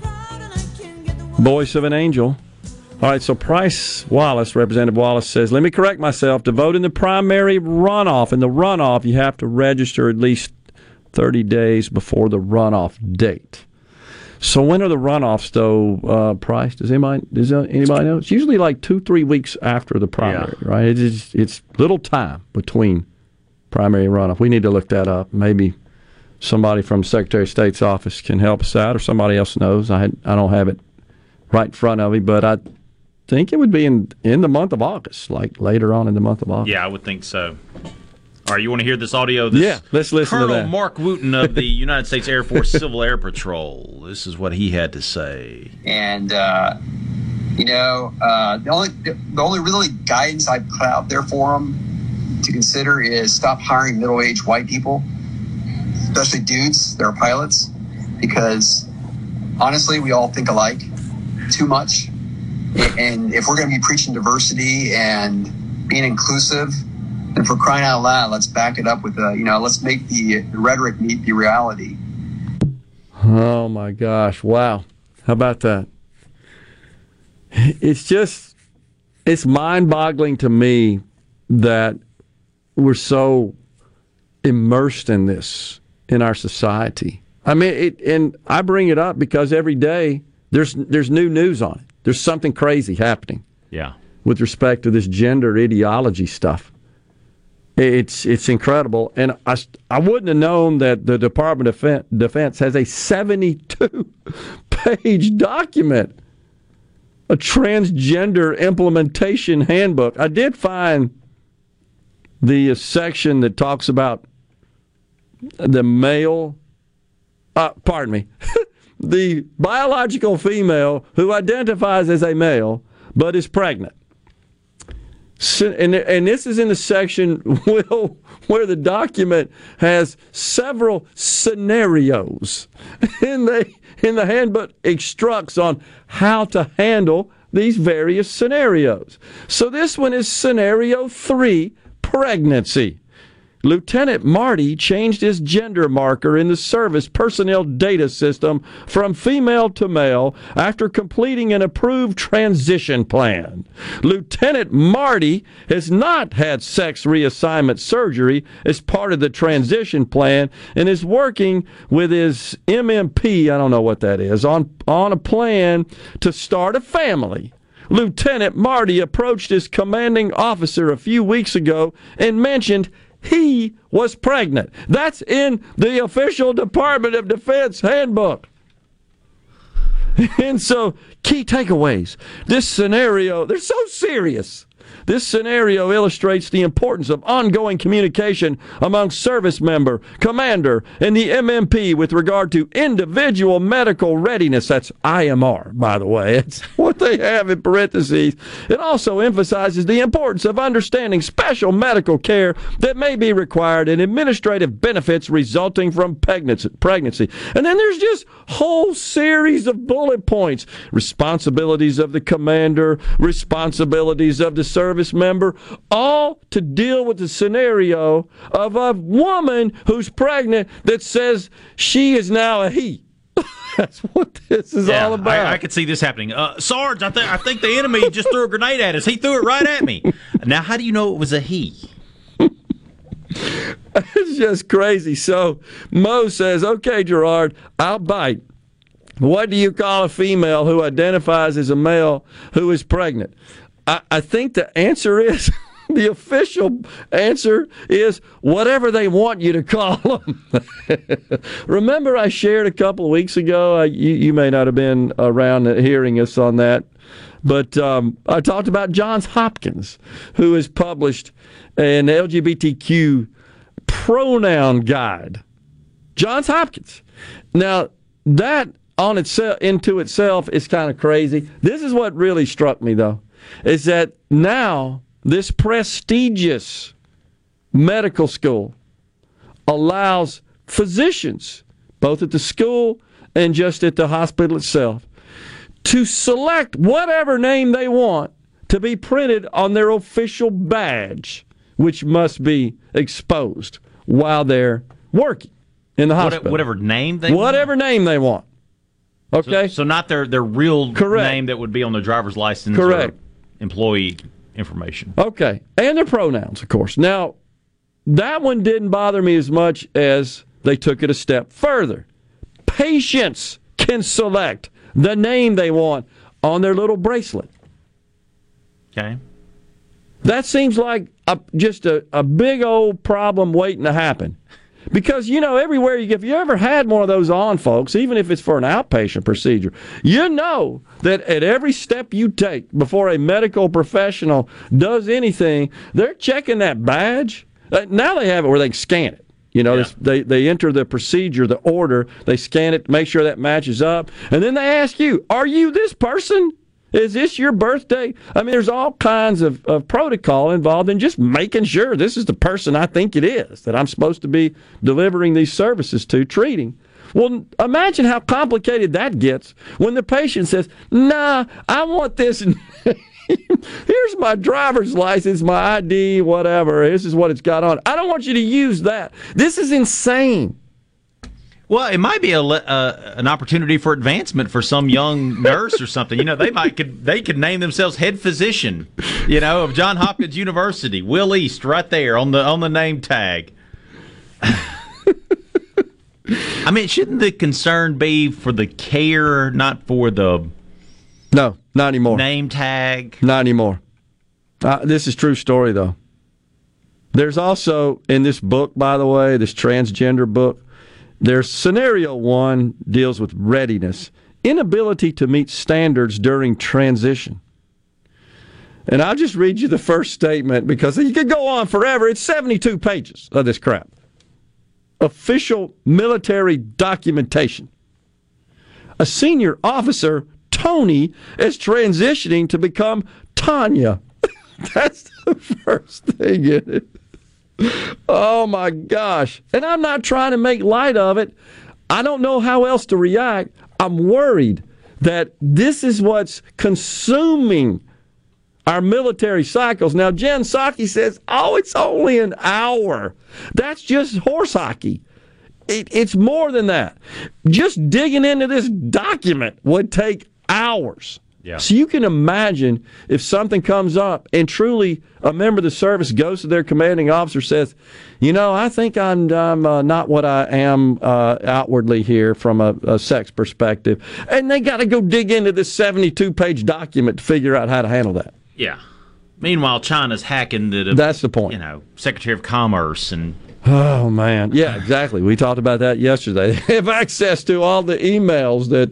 Uh, oh, did you see the other one? Uh. uh So I guess the State Department sent a whole trove of emails to a a country in Africa. I, I can't remember which one because they got the wrong um, the wrong instead of dot, Oh, yeah. dot mil they put dot ml or something like that. So they sent all these emails to the wrong people. Oh, we're just upside down on this all this sort of stuff. Price Wallace, by the way, wrote off wrote back, uh, pardon me, and says the runoff is August 29th. August 29th.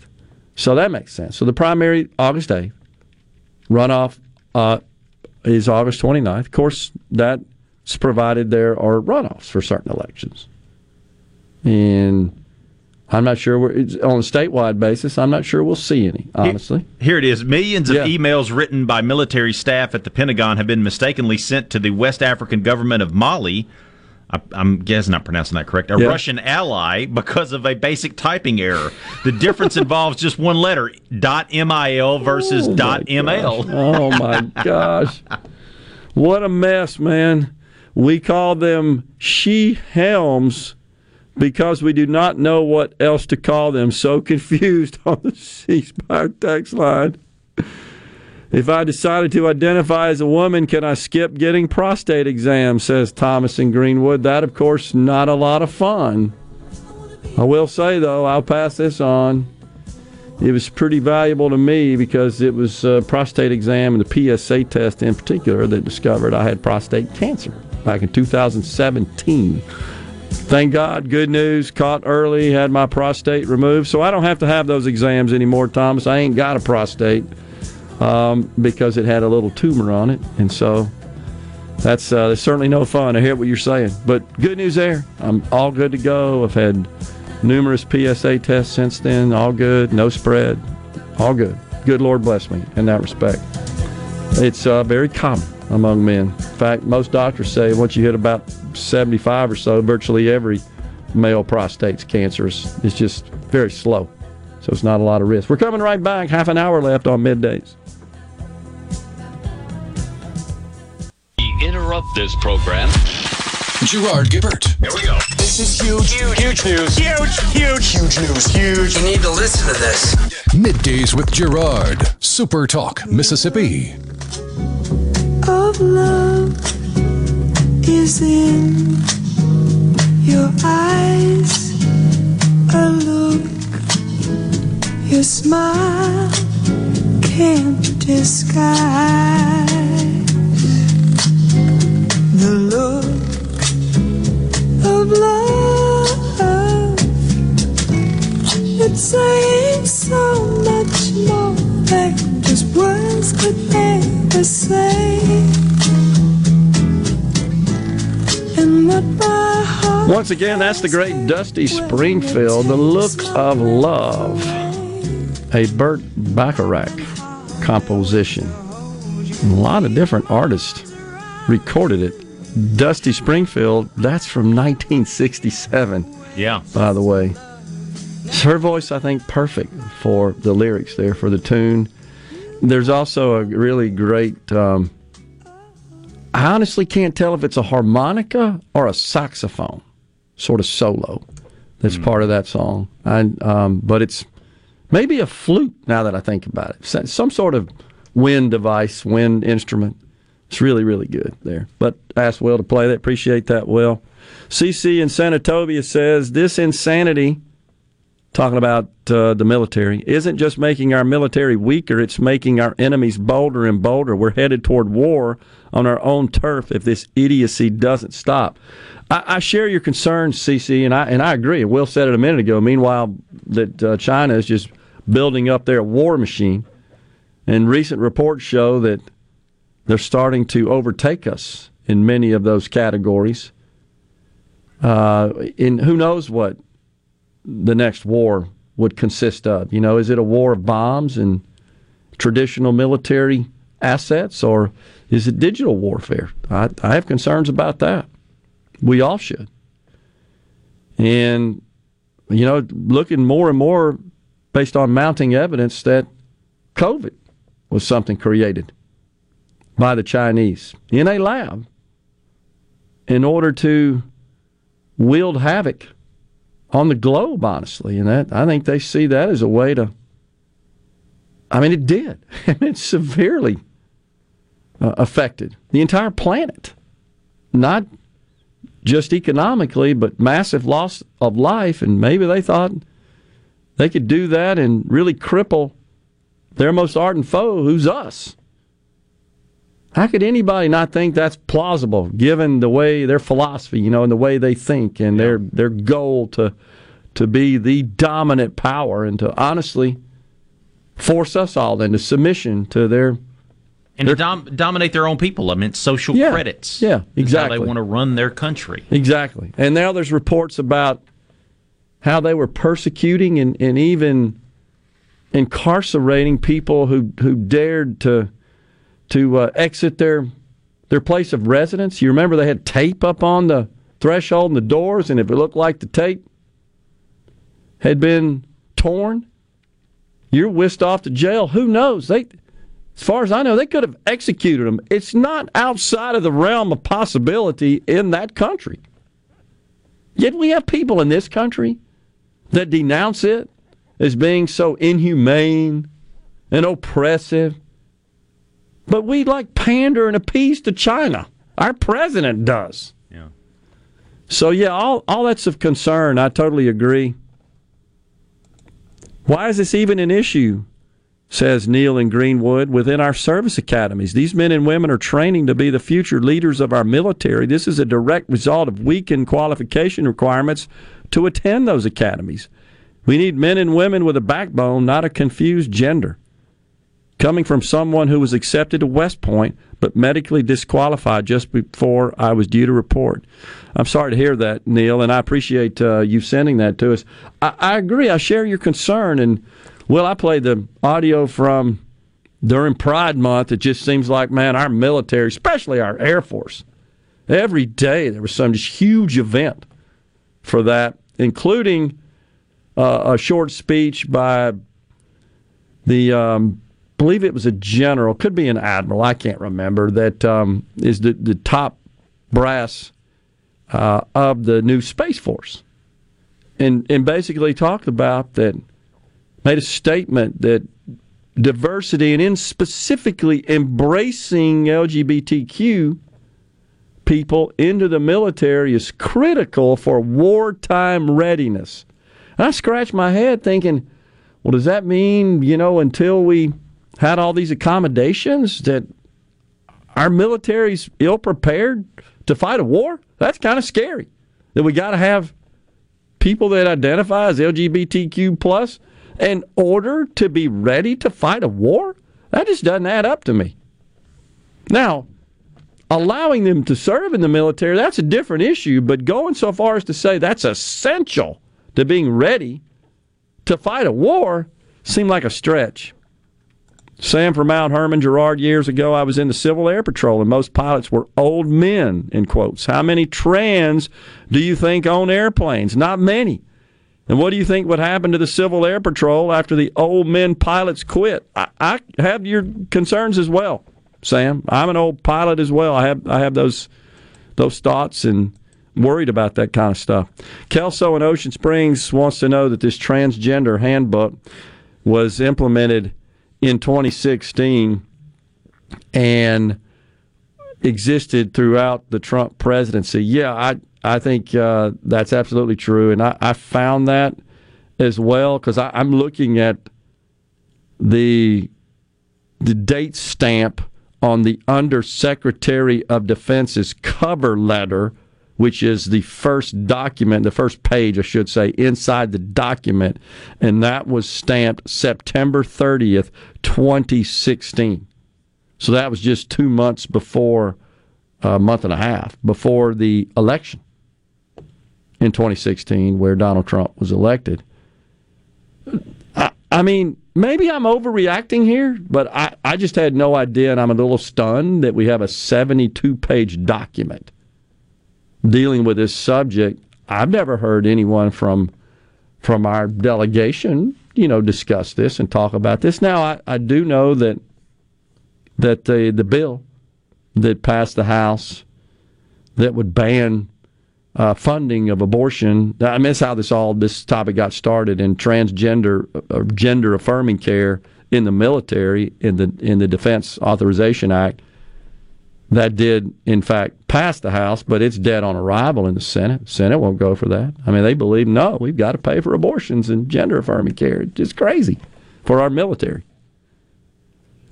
Uh, let's see something else here. I went to the doctor this is on the C Spire text line. I was asked to fill out an information form and was handed a clipboard. The question about pronouns was on the form. I did not fill it out, out that portion, I should say, and handed the form back. A few minutes later, I was called to the desk.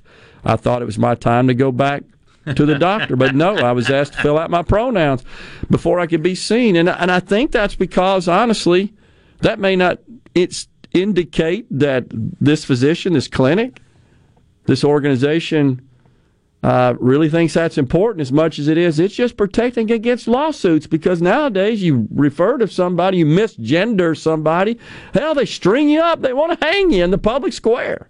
They are increasingly pushing for um, criminal charges for misgendering someone. It's incredible. Ireland, uh, you know, was which you think of conservative, they're actually pretty liberal they are they're going to pass it. I, they might be the first country to actually pass laws where it is a criminal act to misgender somebody. If you identify as a they and I call you a he, Gerard, yeah, I I, I get a fine, uh, maybe even jail time. Yep. Well, you know, in in Michigan, we discussed this on the show. This this came up uh, the end of June, the Michigan House of Representatives passed legislation that could make using the wrong pronouns a felony. A felony. What happened to free speech? Well, I think that would probably be, if it did get codified, I would imagine that would be challenged at some point. You would think. But the fact that that's even yeah, being yeah. debated in a state House of Representatives is just nutty to me that that's even happening. Happening uh, on the C Spire text line. A boy I coached in high school joined the army and just got home after basic training. He said it's pitiful and he wishes he would have never gone. Full of trans and whatever else they call them. I, I, but yet, you see, the problem is you got the Jen Psaki's of the world who have national television programs. Now, we uh, honestly probably have a larger audience than she does, even though she's nationwide. But the fact is, she was a White House press secretary. I mean, she's a, a, a pretty high profile individual in the Democrat Party. They want you to believe this just isn't happening. No, this is just this is just all all fabricated nonsense by the radical MAGA right. I mean, that's what they want you to think. The same with the banning of books. Republicans want to ban books. Well, I just want to ask these people a question. Is there nothing that's inappropriate for a first grader? Is there just no content that might just rise to the level of they really shouldn't see that sort of stuff in a book? in a library in school? I mean, does it just mean no? Should we just start putting hustlers and playboys in the in the elementary school library? That's where we're headed. It seems like unbelievable. We're coming back with the final segment on middays. We're in the Element Wealth studio. Stay with us.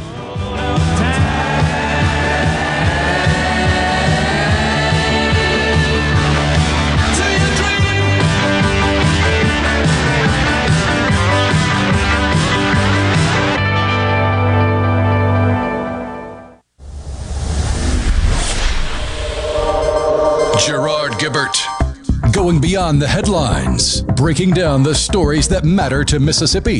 Middays with Gerard on Super Talk Mississippi.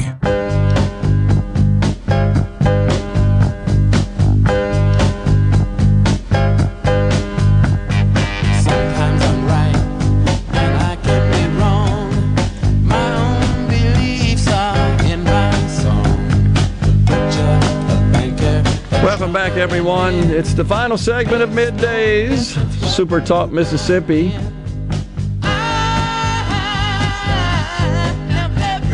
One thing I did want to pass on, Will, that uh, all of our audience should go to our website and sign up for the free weekly newsletter at supertalk.fm slash newsletter. You definitely want to be plugged in because the news team here does a fantastic job of tracking all the stories from across the Magnolia State, and especially with the election season Very upon hot us. election yeah, season They're doing a good job of tracking all that, and uh, you're going to see some stories uh, for sure as we approach the primaries coming up on the 8th.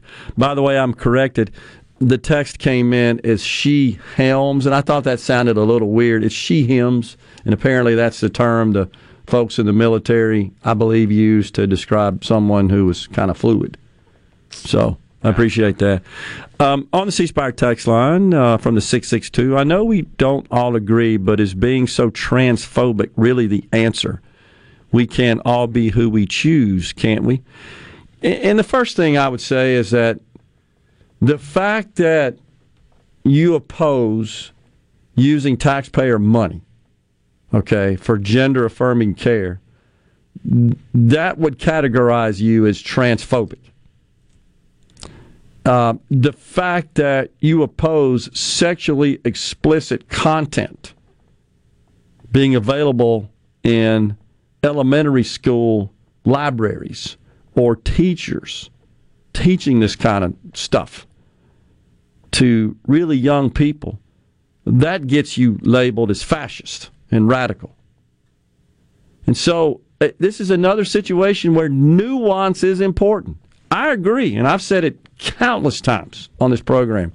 You're an adult, you want to undergo gender transition surgery and deal with all that, knock yourself out. I'm all for it. Don't really care. A child, mm-mm. That's where I draw the line because I, I just think that you're talking about potentially irreversible treatment, surgery, and young people can be confused. And this whole idea, well, they started playing, some males started playing with Barbie dolls. We got to run down to the hospital and change their gender, sort of stuff. So I, that's where I would draw the line. And the other thing I would say is just the same as with the entire month of being Pride Month. I don't have any issue with with LGBTQ community. In fact, I had people that worked for me that were proud members of that community. What I opposed are special accommodations, special privileges. Equal, I'm cool with that. But hadn't we gotten there? I think we're equal. What's now happened is same thing with the whole racial subject. Is that we've crossed the line and now it's special accommodations. It's affirmative action as an example. It's it's managers at American Express getting bonuses based on how many minorities they promote, mm. as an example. And it's a whole month dedicated to the pride community. I mean, our the Air Force was doing something every day. That's that just seems to be a special accommodation, privilege that others are not receiving. That's what I think's upside down. Yeah, promoting others because of Yeah, this special what they identify. attrib- attribute. Yeah, in this case, their special attribute is their sexual orientation. I don't want them to be discriminated against, for example, necessarily by our military, but I also don't want to dilute the standards. I don't want to say, well, we got to really uh, water down the uh, the physical tests to serve in certain uh, positions in the military, certain jobs in the military, because we got to make sure we handle, I don't know, you know, cer- certain Yeah. people. I don't want to do that. If it puts national security at risk, that's not in the best interest of yeah, the country. Yeah, if you have person A and person B, they have all the same qualifications, same attributes, everything, except for person B has, you know, identifies as something, you know, LGBTQ. Well, that person gets the job versus person A. And, and the same, by the way, is true with all this racial stuff. So uh, Judicial Watch, they they were actually as part of their their records request. I'm looking at it. It's this is um, through a, a FOIA request. Uh, this is a 30, uh, 27 page PowerPoint presentation, all dealing with race in the military. Yet Jen Psaki says it's only an hour. This is just one of the treasure troves, trove of documents uh, that they received through that FOIA uh, request. And it pretty much just tells white people you're racist, get over it, you just got to accept it. He even go into the details about when Barack Obama was was elected, how that just triggered massive racism in the country. Hell, it's white people that put him in office. I don't really get it. I, that's where I think we jump the shark and we go over the line, and it's more than just equality. Now we're giving special accommodations.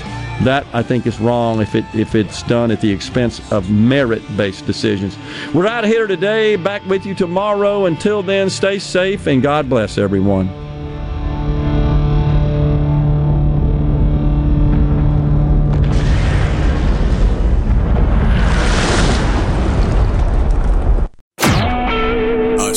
SuperTalk Mississippi media production.